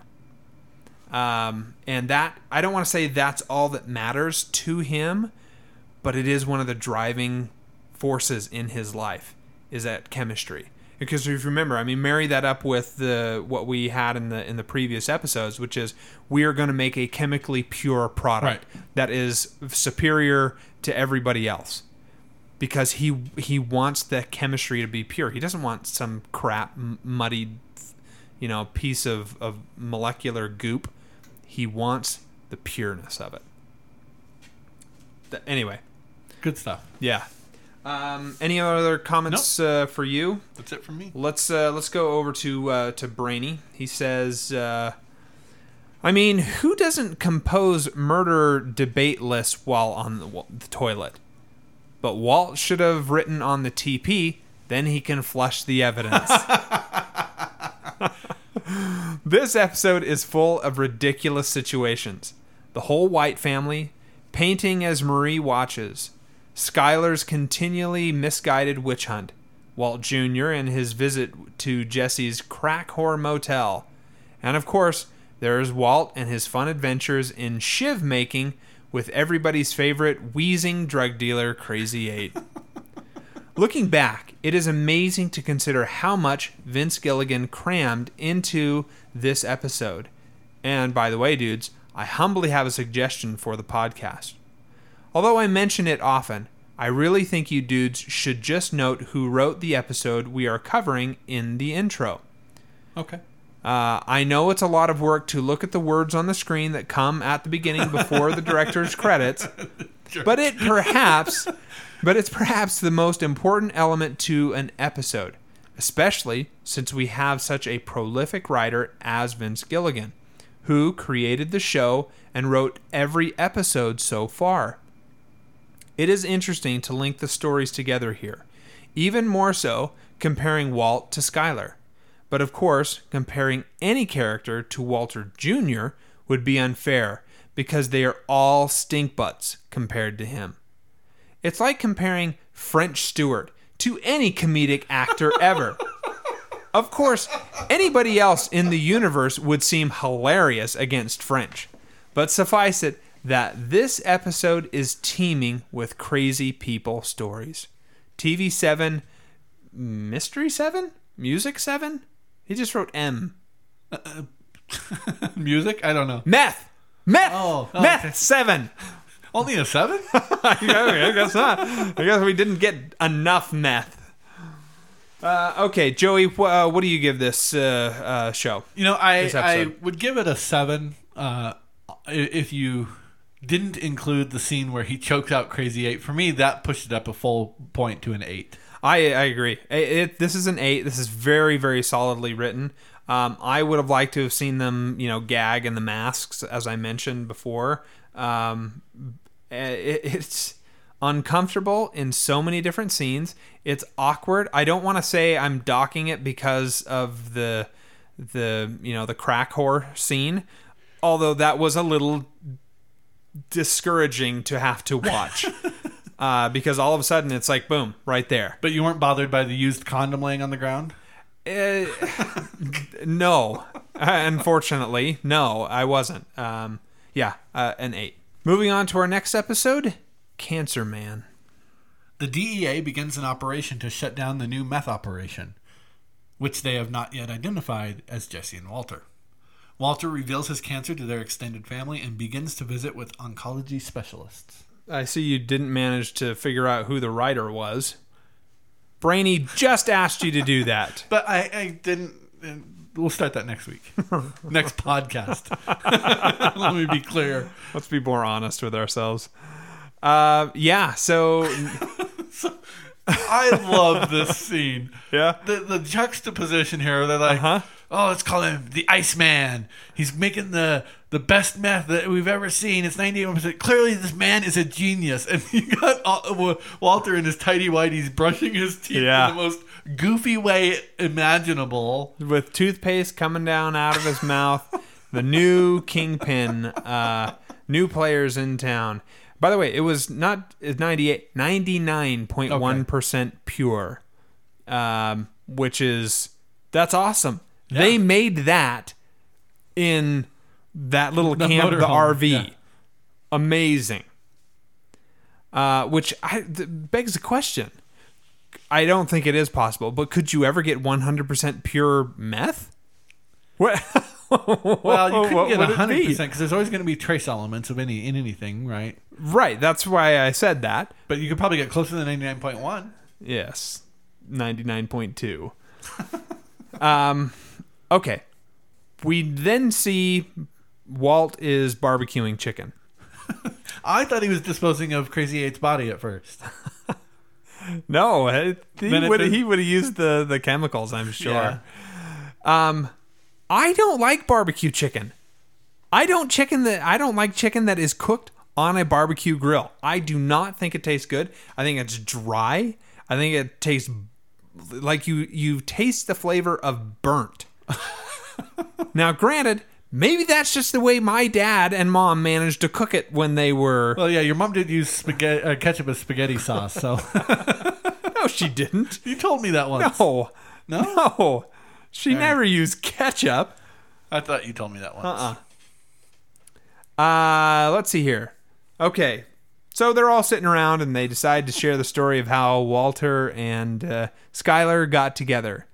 As a as a kid, that age, I definitely wouldn't want to hear that story. I would definitely not want to hear that story. As like a little kid, sure. No. I'm not even sure as an adult I would want to hear that story. Well, I don't know, like okay, not for you or I, but I know for my wife, it's a thing that she'll ask when we meet a couple or we're talking. To, so, how did you guys meet? Like that's a thing that people. Yeah. do. Yeah. You you have to realize you and I are not very good people. No, we're terrible people. I agree. I agree. Um okay, next question. How would you tell your family that you have cancer? So, the I scene send them all an email. Oh, hey, um I'm going to do such and such uh, oh, by the way, I've got cancer. Go, go back to how I told you that my grandmother was dying. That's exactly how I'd probably do it. Oh, hey, by the way, I have cancer.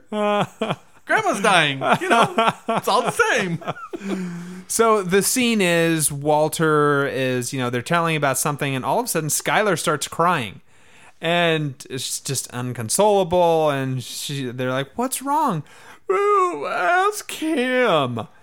That seems like the worst way you could do it. Like right in front of your kid. Well, look, here's Like, the thing. okay, yeah, all right, fine. I guess I need to tell you all this. I've got cancer. No, here's the thing. Walter didn't have to tell them. He totally could have said, you know, Skyler and I are going through some stuff right now. We need privacy. And get up and leave the table and go to check on your wife. Yeah. You do not have to do it that way. How would you tell your kids you have cancer? Uh huh. I'm It's not going to be an person. email. It's not going to be an email. No. I know you're not going to. I don't know that I'd tell them until until it like Really? Once I started chemo or something. Really, I am I don't think I surprised that you would hide the truth from your children. You would tell them in the concentration camp, "Oh, this is a terrible place to be, kids, and you have to stay hidden." And and you you wouldn't hide that fact from them, but you'd hide cancer from them. Up until the point that it began to affect their lives, I wouldn't necessarily tell them about it. You are a terrible person. You are an awful, awful person. You looked for opportunities to tell your kids Santa Claus wasn't real as soon as you possibly could. No, no, no, that's not true. Yes, you did. Misrepresentation of the situation. when they asked me, that was the rule. If they asked But me, you were waiting for that to happen as quickly as you could. And had it not been for your blessed wife who was preventing that from happening, you would have told them immediately. I would have. I would have. But yet, no, I don't want to tell them I've got cancer. it's- I don't want them to face the realities No, of that's life. That's not the thing. That's Yeah. not it oh, it's so is. It is No. double standard that you no, are it's not a double standard. How dare you, sir? How dare you?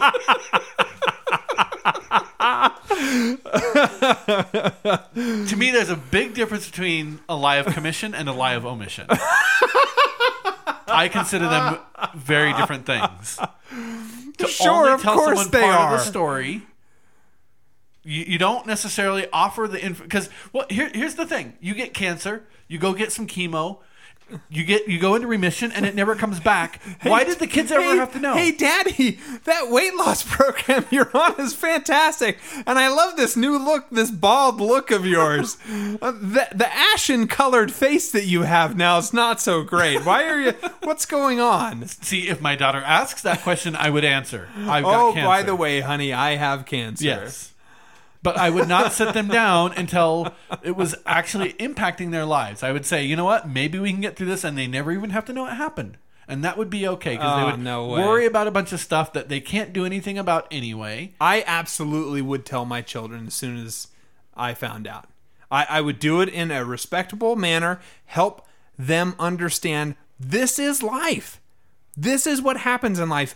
You know what? People die sometimes, and that's okay. It's not anything to be afraid of. This is a, a disease, this is an illness that I have, and here's how it's going to impact us. I agree I with everything you absolutely said about would tell them the that. presentation style. Uh, okay, good. But I don't think you would have had a problem doing a present. I I think you would have done that. I, I, I hope that didn't come across in any way. But telling them up front and, and helping them be a part of the situation is a great way to help the kids feel a part of the family and that they're involved in something. Okay, I see your point. I go back to I'm gonna have cancer in my life. I know I am. I've had a sister who has had a brain tumor. My dad has had colon cancer, cancer of the bladder, and some other minor cancer. I've got aunts who have had breast cancer. I I'm gonna have cancer. It's just gonna happen. you're at risk. It's gonna happen. Now- so sorry. Go ahead. No, so if you, do you remember back when they were first trying to figure out what was going on with me with my Yeah. blood condition and stuff? Yeah. Mm-hmm. And one of the things that the doctor speculated on was, well, it might be cancer. First of all, I don't think a doctor. I think any doctor that ever says it might be cancer should have his medical license taken away. It's like the most ridiculous thing to tell someone in the world. But I didn't. I never told my wife and kids about that. I Right. told you, Right. and I told my mom. And I think you're right not to do that until it's actually properly dia- diagnosed and, and, I'm, I'm just extending that out until treatment starts and it actually begins to impact someone's life. It's No. the same for me. It's the same No. principle extended out until such a point as it actually is having an impact on their day to day life. You're still a terrible person. Not, not Abs- denying that. Absolutely terrible. uh, let's see. Where did we leave off here? Okay. Um, oh. Quote. Oh, we're going to get you the best doctors. And I kind of have a problem with that because it's not really the best doctors. I want to find you the best specialist. I think specialize in the thing Okay. that you're you're you're going to get to. Well, they It- did it- say oncologists right before that. yeah, yes, but the idea is, oh, I'm gonna get you the best possible doctor. Doctors are all doctors are really pretty good. Some of them are jerks. Some of them genuinely might be smarter than others, but those become specialists in certain things. So it's not as though you're going to continue to go to your GP. GP, you know, to, oh, I've got cancer. Can you help me through this? No, you're going to go to a specialist. And uh, it's just, it's a stupid thing, but it always bugs me when they say, let's find the best doctor. It's like, no, find the best specialist who's going to be the one to deal with your your specific issue. I see. Sorry. I- that- it's that a, it's to a- me I, I agree. It's a stupid thing. Like the implied statement is a doctor who is a specialist in this field.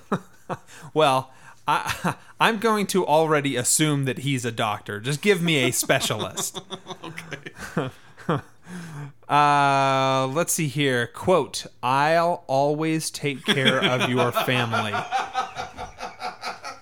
Uh, this is Hank talking to Walt. Just shows like Hank is just so dumb. How did he become a cop? That man is so dumb. Why? Why do you say that?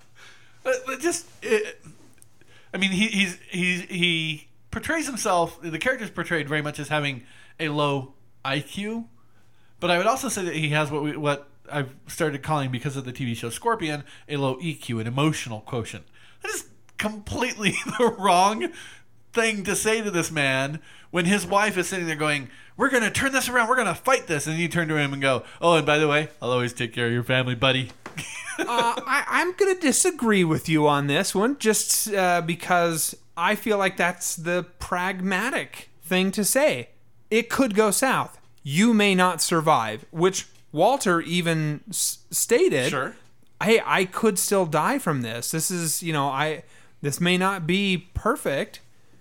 And so to have Hank come through and say, you know what? I'm going to look out for you. I'm going to take care of your family. I would think would be a load off the mind to hmm. say it's I'm glad there will be some sort of backup here. It may not be perfect, it may not even be what I want, but someone's willing to step up to that particular plate. The reason I even bothered to write this quote down though is because of the ire that it causes Walt. He doesn't want anyone taking care of his family Yeah. he is going to take care of his family. And that's why he's made the terrible decision that he has made. And so it galls him to have anybody come in and supplant him, usurp his power and authority over his family. No, how dare you say that? I'm going to take care of my family. I'm going to make sure everything is okay.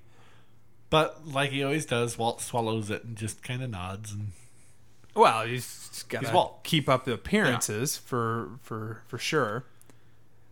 Um, could we talk about meeting Skinny Pete and Combo? is that who these guys are? That is who these guys Okay. are. Okay. We'll meet them again, which is why I know their names. Okay. Uh, so the big one is Combo. I figured as much. Well, it could go either way. Sure, you're right. Ironically, you know, you call Tiny the the biggest guy in the room. okay. um, Skinny Pete and Combo. They're not related. They are friends, and they're friends of uh, of uh, Jesse. uh, Jesse. Thank you. Um, I really, really like Skinny Pete. Really, I liked Combo, but Skinny Pete got on my nerves, and I'll tell you why. He reminds me of Jay from Silent Bob and Jay.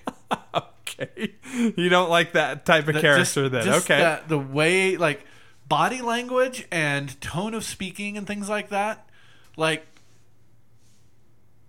completely disengaged with life itself at a fundamental level. And that just upsets me. It just gets me gets me riled up.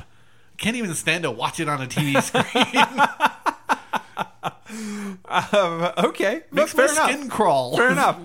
I, I want to be clear. I like both of them. I'm not choosing one over the other, really. But I like those characters, and they they kind of push Jesse into smoking uh, some meth because Jesse didn't. He wanted to stay away from it. He's like, "I guys, He's this- realized he's- caused me some yeah. real trouble here. I want to stay away from this, but my need for not being alone outranks my need for not getting high." And so they get high, and that stuff is really potent. And he ends up paranoid. Yeah. And he sees these people ride up on motorcycles, and they're carrying a machete and then a hand grenade. And they start pounding on his door, and he freaks out. He goes the out the back yeah. of the house. And then we see the next hand goes up and puts up a nice tract about Jesus taped to the door. And these nice boys with white shirts and black tags walk Yep. back to their bicycles and get on and, and, and roll away. well, it's funny. And I thought, yay, the Mormons have made it in. And I I thought it was like I loved the whole scene altogether, uh, but the it, it was just great. I loved it. I, I, I like the uh, exchange between Jesse and Combo. Is Combo's like, "What happened to your house, man?" And Jesse's like, "I think the house is just settling." and Combo just has this look of like, "What?" He's like, oh yeah, man. They're both they're all idiots. They have no idea And about real life. Skinny, Skinny Pete. Skinny Pete. I thought there was that, and I thought, no, I'm just thinking of you. but uh, no, and he says, well, my pops can like hook you up. He's like a contractor or something. he doesn't even know what his dad does. They're the they're the lovable meth heads. Uh, that, that's for sure. Is, is that a thing? Like the lovable meth heads now? As far as I'm concerned, sure. I mean, if you're gonna have meth heads, let it be those guys. Um. Okay. Uh, when uh, when when Jesse's having his paranoid freak out and he's peeking through the blinds, yeah, it reminded me of my favorite picture of you, which I think is your Facebook profile. it was. Yeah. Uh, where you're peeking through your blinds. I was like, that just looks exactly like that picture of Pete. Yeah. Yeah. Uh, so we see the cost of healthcare.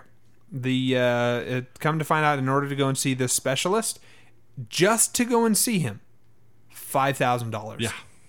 And Walter says, "Ah, you know what? I'll I'll take care of that. I'll I'll dip into my pension. I'll I'll, I'll this is where we'll we'll get this money from." Um, and it's It's quite the pension plan he's got. Yeah, it's expensive, that's for sure. Um, so we now we cut back over to Jesse, and he goes home to his family because he clearly can't deal with things, and so that's his fallback. yeah. We meet his family, a Yeah. nice, rich, white American family, and you know, they're perfect.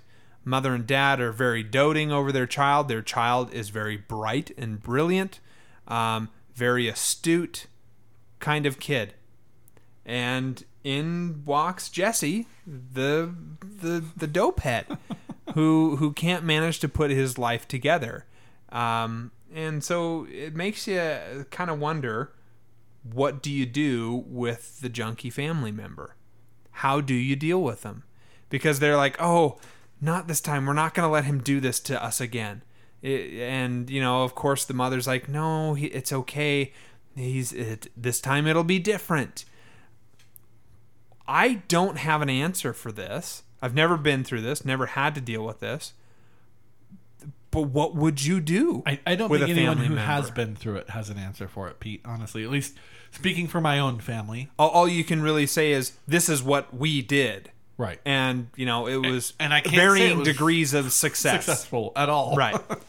Um, so in, in our case, you know, it's it was an interesting aspect of my trip up to see my grandmother. Mm-hmm. Uh, I talked a little bit about how I had not known how my family had this, you know, generational problem with connecting to each their siblings and their parents. Right. But as they started telling stories about each other and their childhood and things like that, I, at a couple different instances, shared some stories about my brother Ben and I when we were growing up. And on the way home, my dad said, Joey, I had no idea your brother did that stuff to you. Why didn't you ever tell us?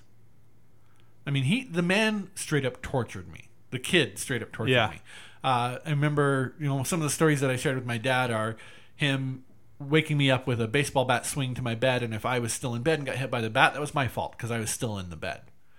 Uh, to the point that I still can't sleep very well through. If somebody jiggles a door handle, I wake up.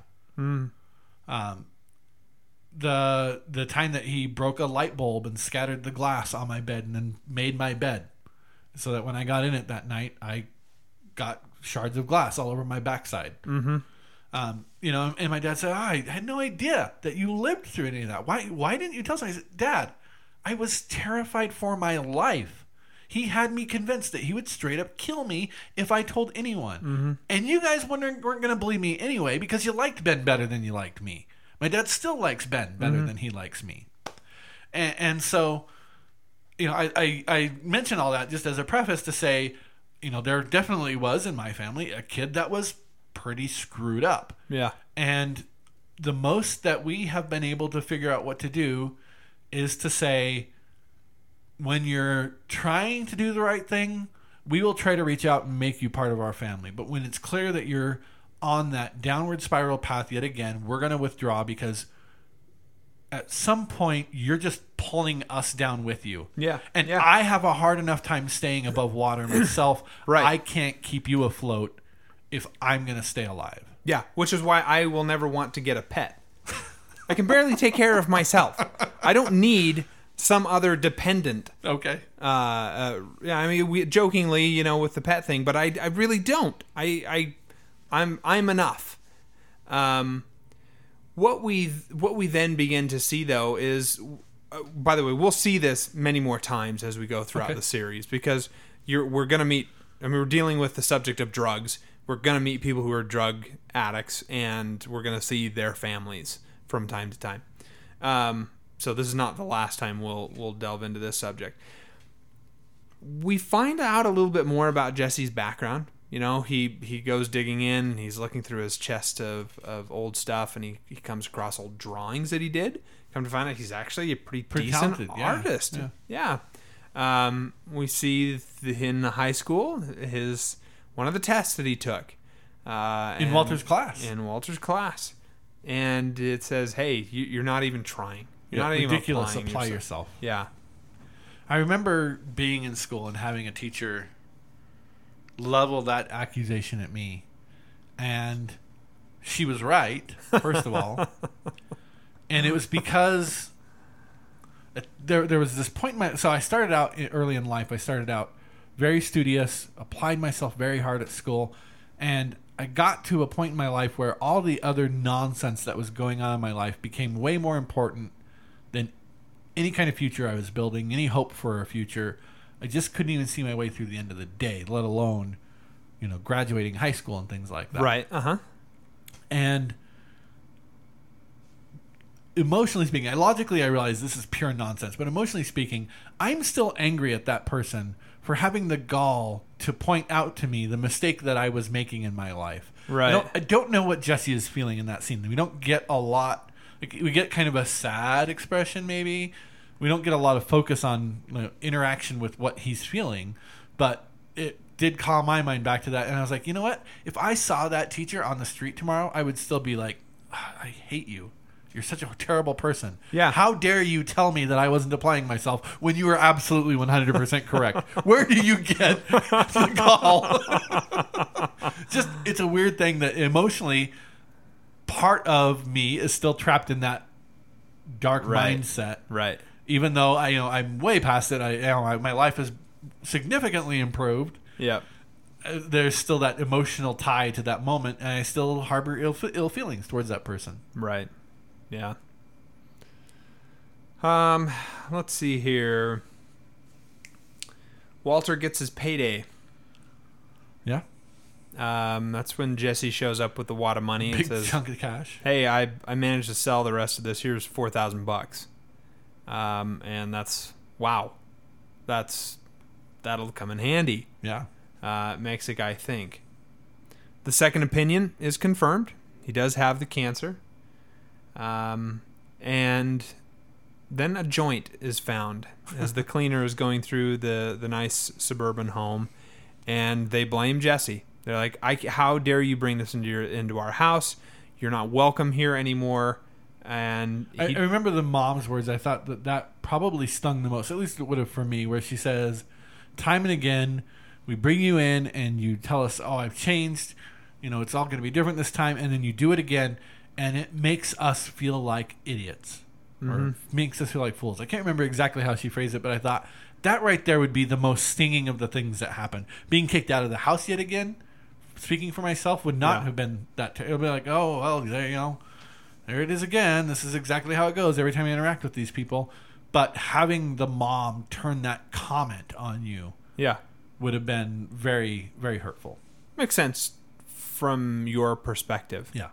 Um, the uh, um, one of the things that is uh, so galling, I think, is the fact that they're like, you know, hey, we're trying to, you know, create a good environment for our the youngest son. You know, don't ruin him, and that's what you're doing here. And he takes the blame, and we come to find out it, it was the younger kid's joint. And uh, you know Jesse, you know, crumbles it up when he asks him back for it, and he's like, "Nah, it was skunk weed anyway. You don't, you don't even really want it." What, which I thought the best follow up would have been, well, then can you hook me up with some of the good stuff? Uh, they they go through some of the uh, cancer treatment options, and I liked the fact that that Walt very real way says, you know what? One of the options is to not do it. yeah. Like this is going to be like I'm going to put you in a massive financial bind. Like I'm going to die and you're going to be left with this. Um and it, they, it has to be naive of them to not realize that this is a death sentence for him. Sure, he might get a couple of, of years back from his life by going through the treatments, and he might be able to go into remission, but you're playing the odds Yeah. at that point. And and Nowhere did we hear them say you're going to become cured and you'll be able to live a long and healthy life. That that doesn't it's not an option. and they don't talk a lot about what his quality of life will be either. Right. Right. Yeah, I read something recently. I haven't had a chance to really corroborate it with anything, but you know, talking about how chemo um, really isn't all that useful.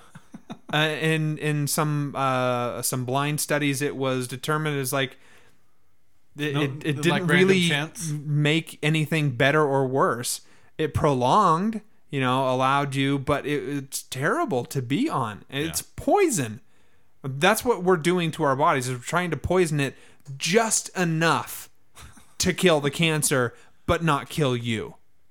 Uh, I mean, there's a reason it it's got a, a you know the the radiation and the and the the stuff has the symbols on it to indicate to handle this with care. This is terrible, terrible stuff for for human beings. Um, the it's harsh for the family to hear. What if I just don't do the treatment? But it it is a very, I think, rational way of looking at it. Look at all of your options. The problem is the fact that they did it right in front of their son, whose response is, you know what? Just give up already. Just go and die. He's upset because he doesn't want his dad to go. Sure. He wants his dad to go through the treatment because he loves his dad and Well, wants let's be to- honest. his This dad kid has gotten around. a pretty crap deal out of life already. okay. All right. Um, I think it is a rational argument and conversation to have to weigh all of the options and say, okay, we're going to have to deal with all of these terrible side effects from from the chemo. Is that going to be worth the money, the pain, the all the bad stuff that comes with it for me living just a little bit longer? Mm-hmm. Rather than me you know maybe getting some other medication that will allow me to live with it manage the pain and i won't have to go through as much. What about and I'll, and I'll definitely die uh when we get to a certain point damn yeah i i, I don't know. I we, we've we've you and i have definitely had this conversation before and i don't like the idea of of suicide of, of just saying you know what i give up. I'm done. I i quit. Because i don't like that that quitter mentality. I think that there is something to be gained by both the person going through it and the people who are there with him. Um, there is something to be gained even in in the pain that they go through okay. there's something that in life you can learn and will enrich you and them as long as you have a good attitude around it. I think there is value to it. But at a certain point, diminishing marginal utilities got to kick in and you have to be able to say okay, it's it's not worth it anymore. And and maybe assisted suicide is okay. You know that's the first I don't- thing you ever taught me. Diminishing marginal utility? Yep. Yeah. it's a term I'd never heard before. That's where, you know, the the returns that you get out, you know, aren't as much as the losses that you're taking. Um, just for anybody else who's listening. The the the the trouble is if you legalize it, you know, who's to say you actually did give permission to have yourself killed? Or, you know, if someone just says, oh, you know what, it's really too hard right now, and when it's really not that hard. Um, it, it's dicey territory. It's it's a tough debate that society needs to have with itself. Are we comfortable with the idea of, of people doing that? Um, I don't know. Your your your thoughts of you know, hey, I don't want my family to have to deal with and manage and deal with all of the the ugliness that comes from this. I just want to make it all go away for them. I get that. I understand that. Um, Here's the reason I brought it up. I don't know. My opinion has changed Really? on this. Um, I don't, I can't put my finger on when or why necessarily, but I've come in the past few years since the last time we had this discussion. Probably, yeah. I- I've come around to a, a different mode of thinking, which is I don't want to give up whatever moments of being there in my kid's life are left. I don't care mm. how few they are. Mm. And I don't care what the quality of them is. They are there, and they are so rare and so precious and so few. I don't even want to give them up, even if it means all the things that I've talked about before. I'm like, look, look, this is just negative. Like, right, you know, they're miserable, you're miserable, everybody's miserable. But I, I guess what I would say is I've become selfish for my children's time. Yeah. Yeah. I, I want, and part of it is seeing my kids grow up and, and seeing them. You know, the apron strings have been cut by both kids. They have their own identities now. I am not part of much of their lives anymore. There are there, there's these whole lives that go on without me having any idea what they're going through. They don't, you know, you know how kids are. They don't Yeah. want to come home and tell dad and mom about their day. It's just not something that's fun to them. They have this whole life going on, and I think back now to the, you know, when when every day it was playtime and it was, you know, hey, dad's home. Let's let's go have fun. Let's go do something. You know, all that just that shift over the years, I think has probably been a strong factor in this shift in me to say, no, I want whatever, not only like the the experience of being part of their lives, but anything I could teach them or give them to make their lives a little bit better. Are there still any nuggets of wisdom left in me that I have not successfully passed down to them? That maybe hanging on for one more day, I can help them get through that next emotional bump in the road to say, "Hey, you're strong enough. You can get through this. I'm here for you." And, and it's it's a 180, 180 degree Yeah. cha- change from where I was a couple years ago. Yeah.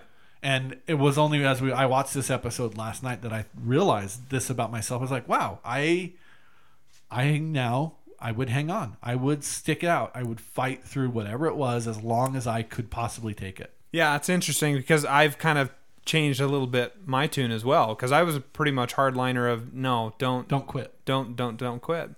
Uh, but I I understand that there is a point at which uh, okay, we're done.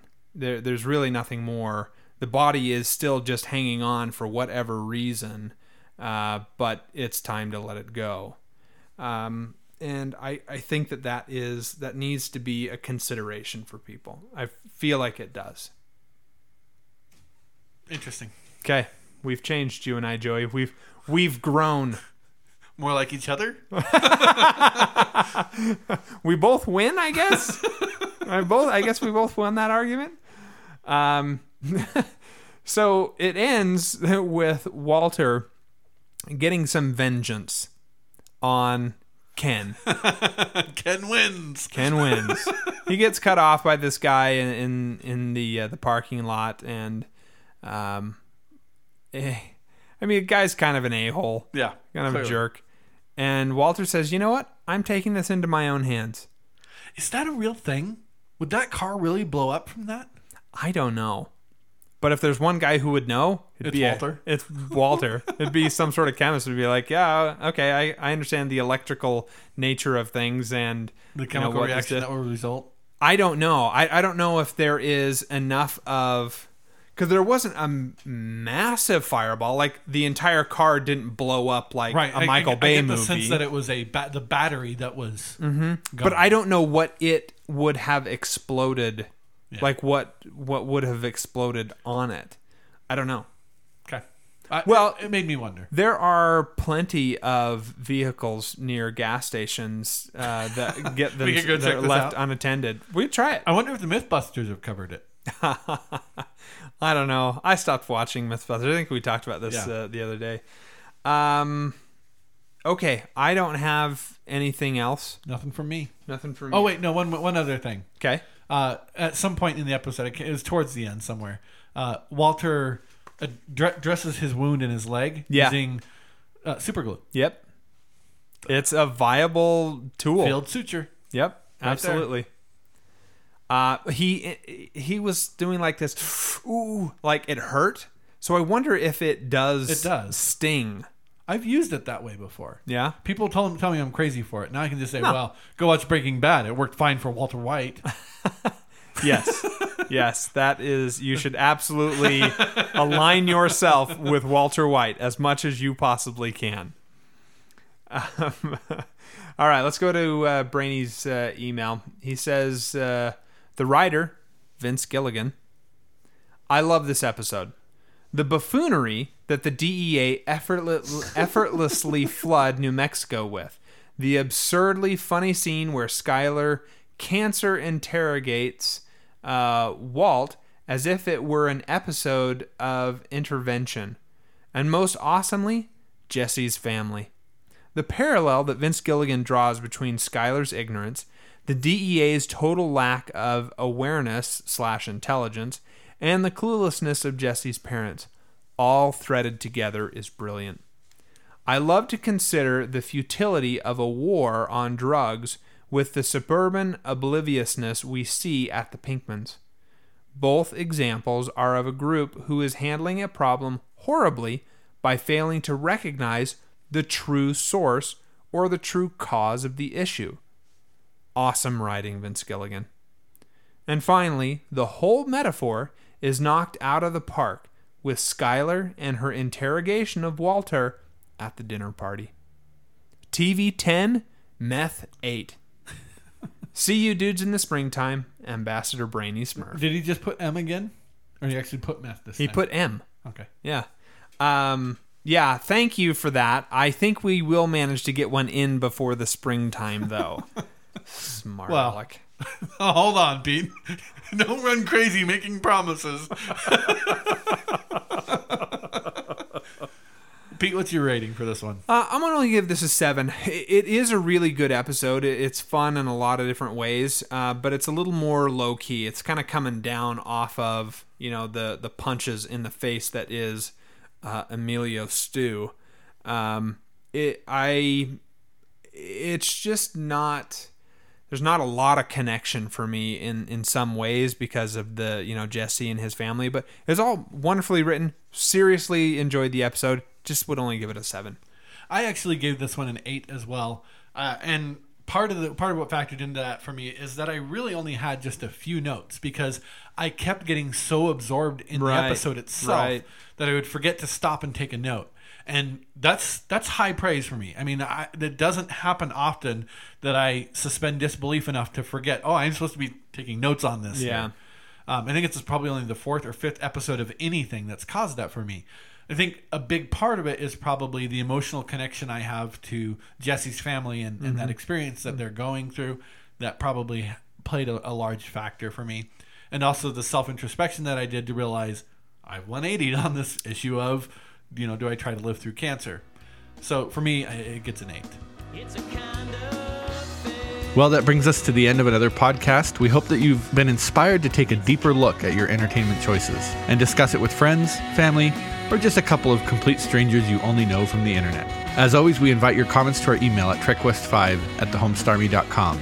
You can tweet Pete at trekwest5, or you can call and leave us a voicemail at 801 508 4242. So until next time, I am Joey, And I am Peter. and we thank you for listening.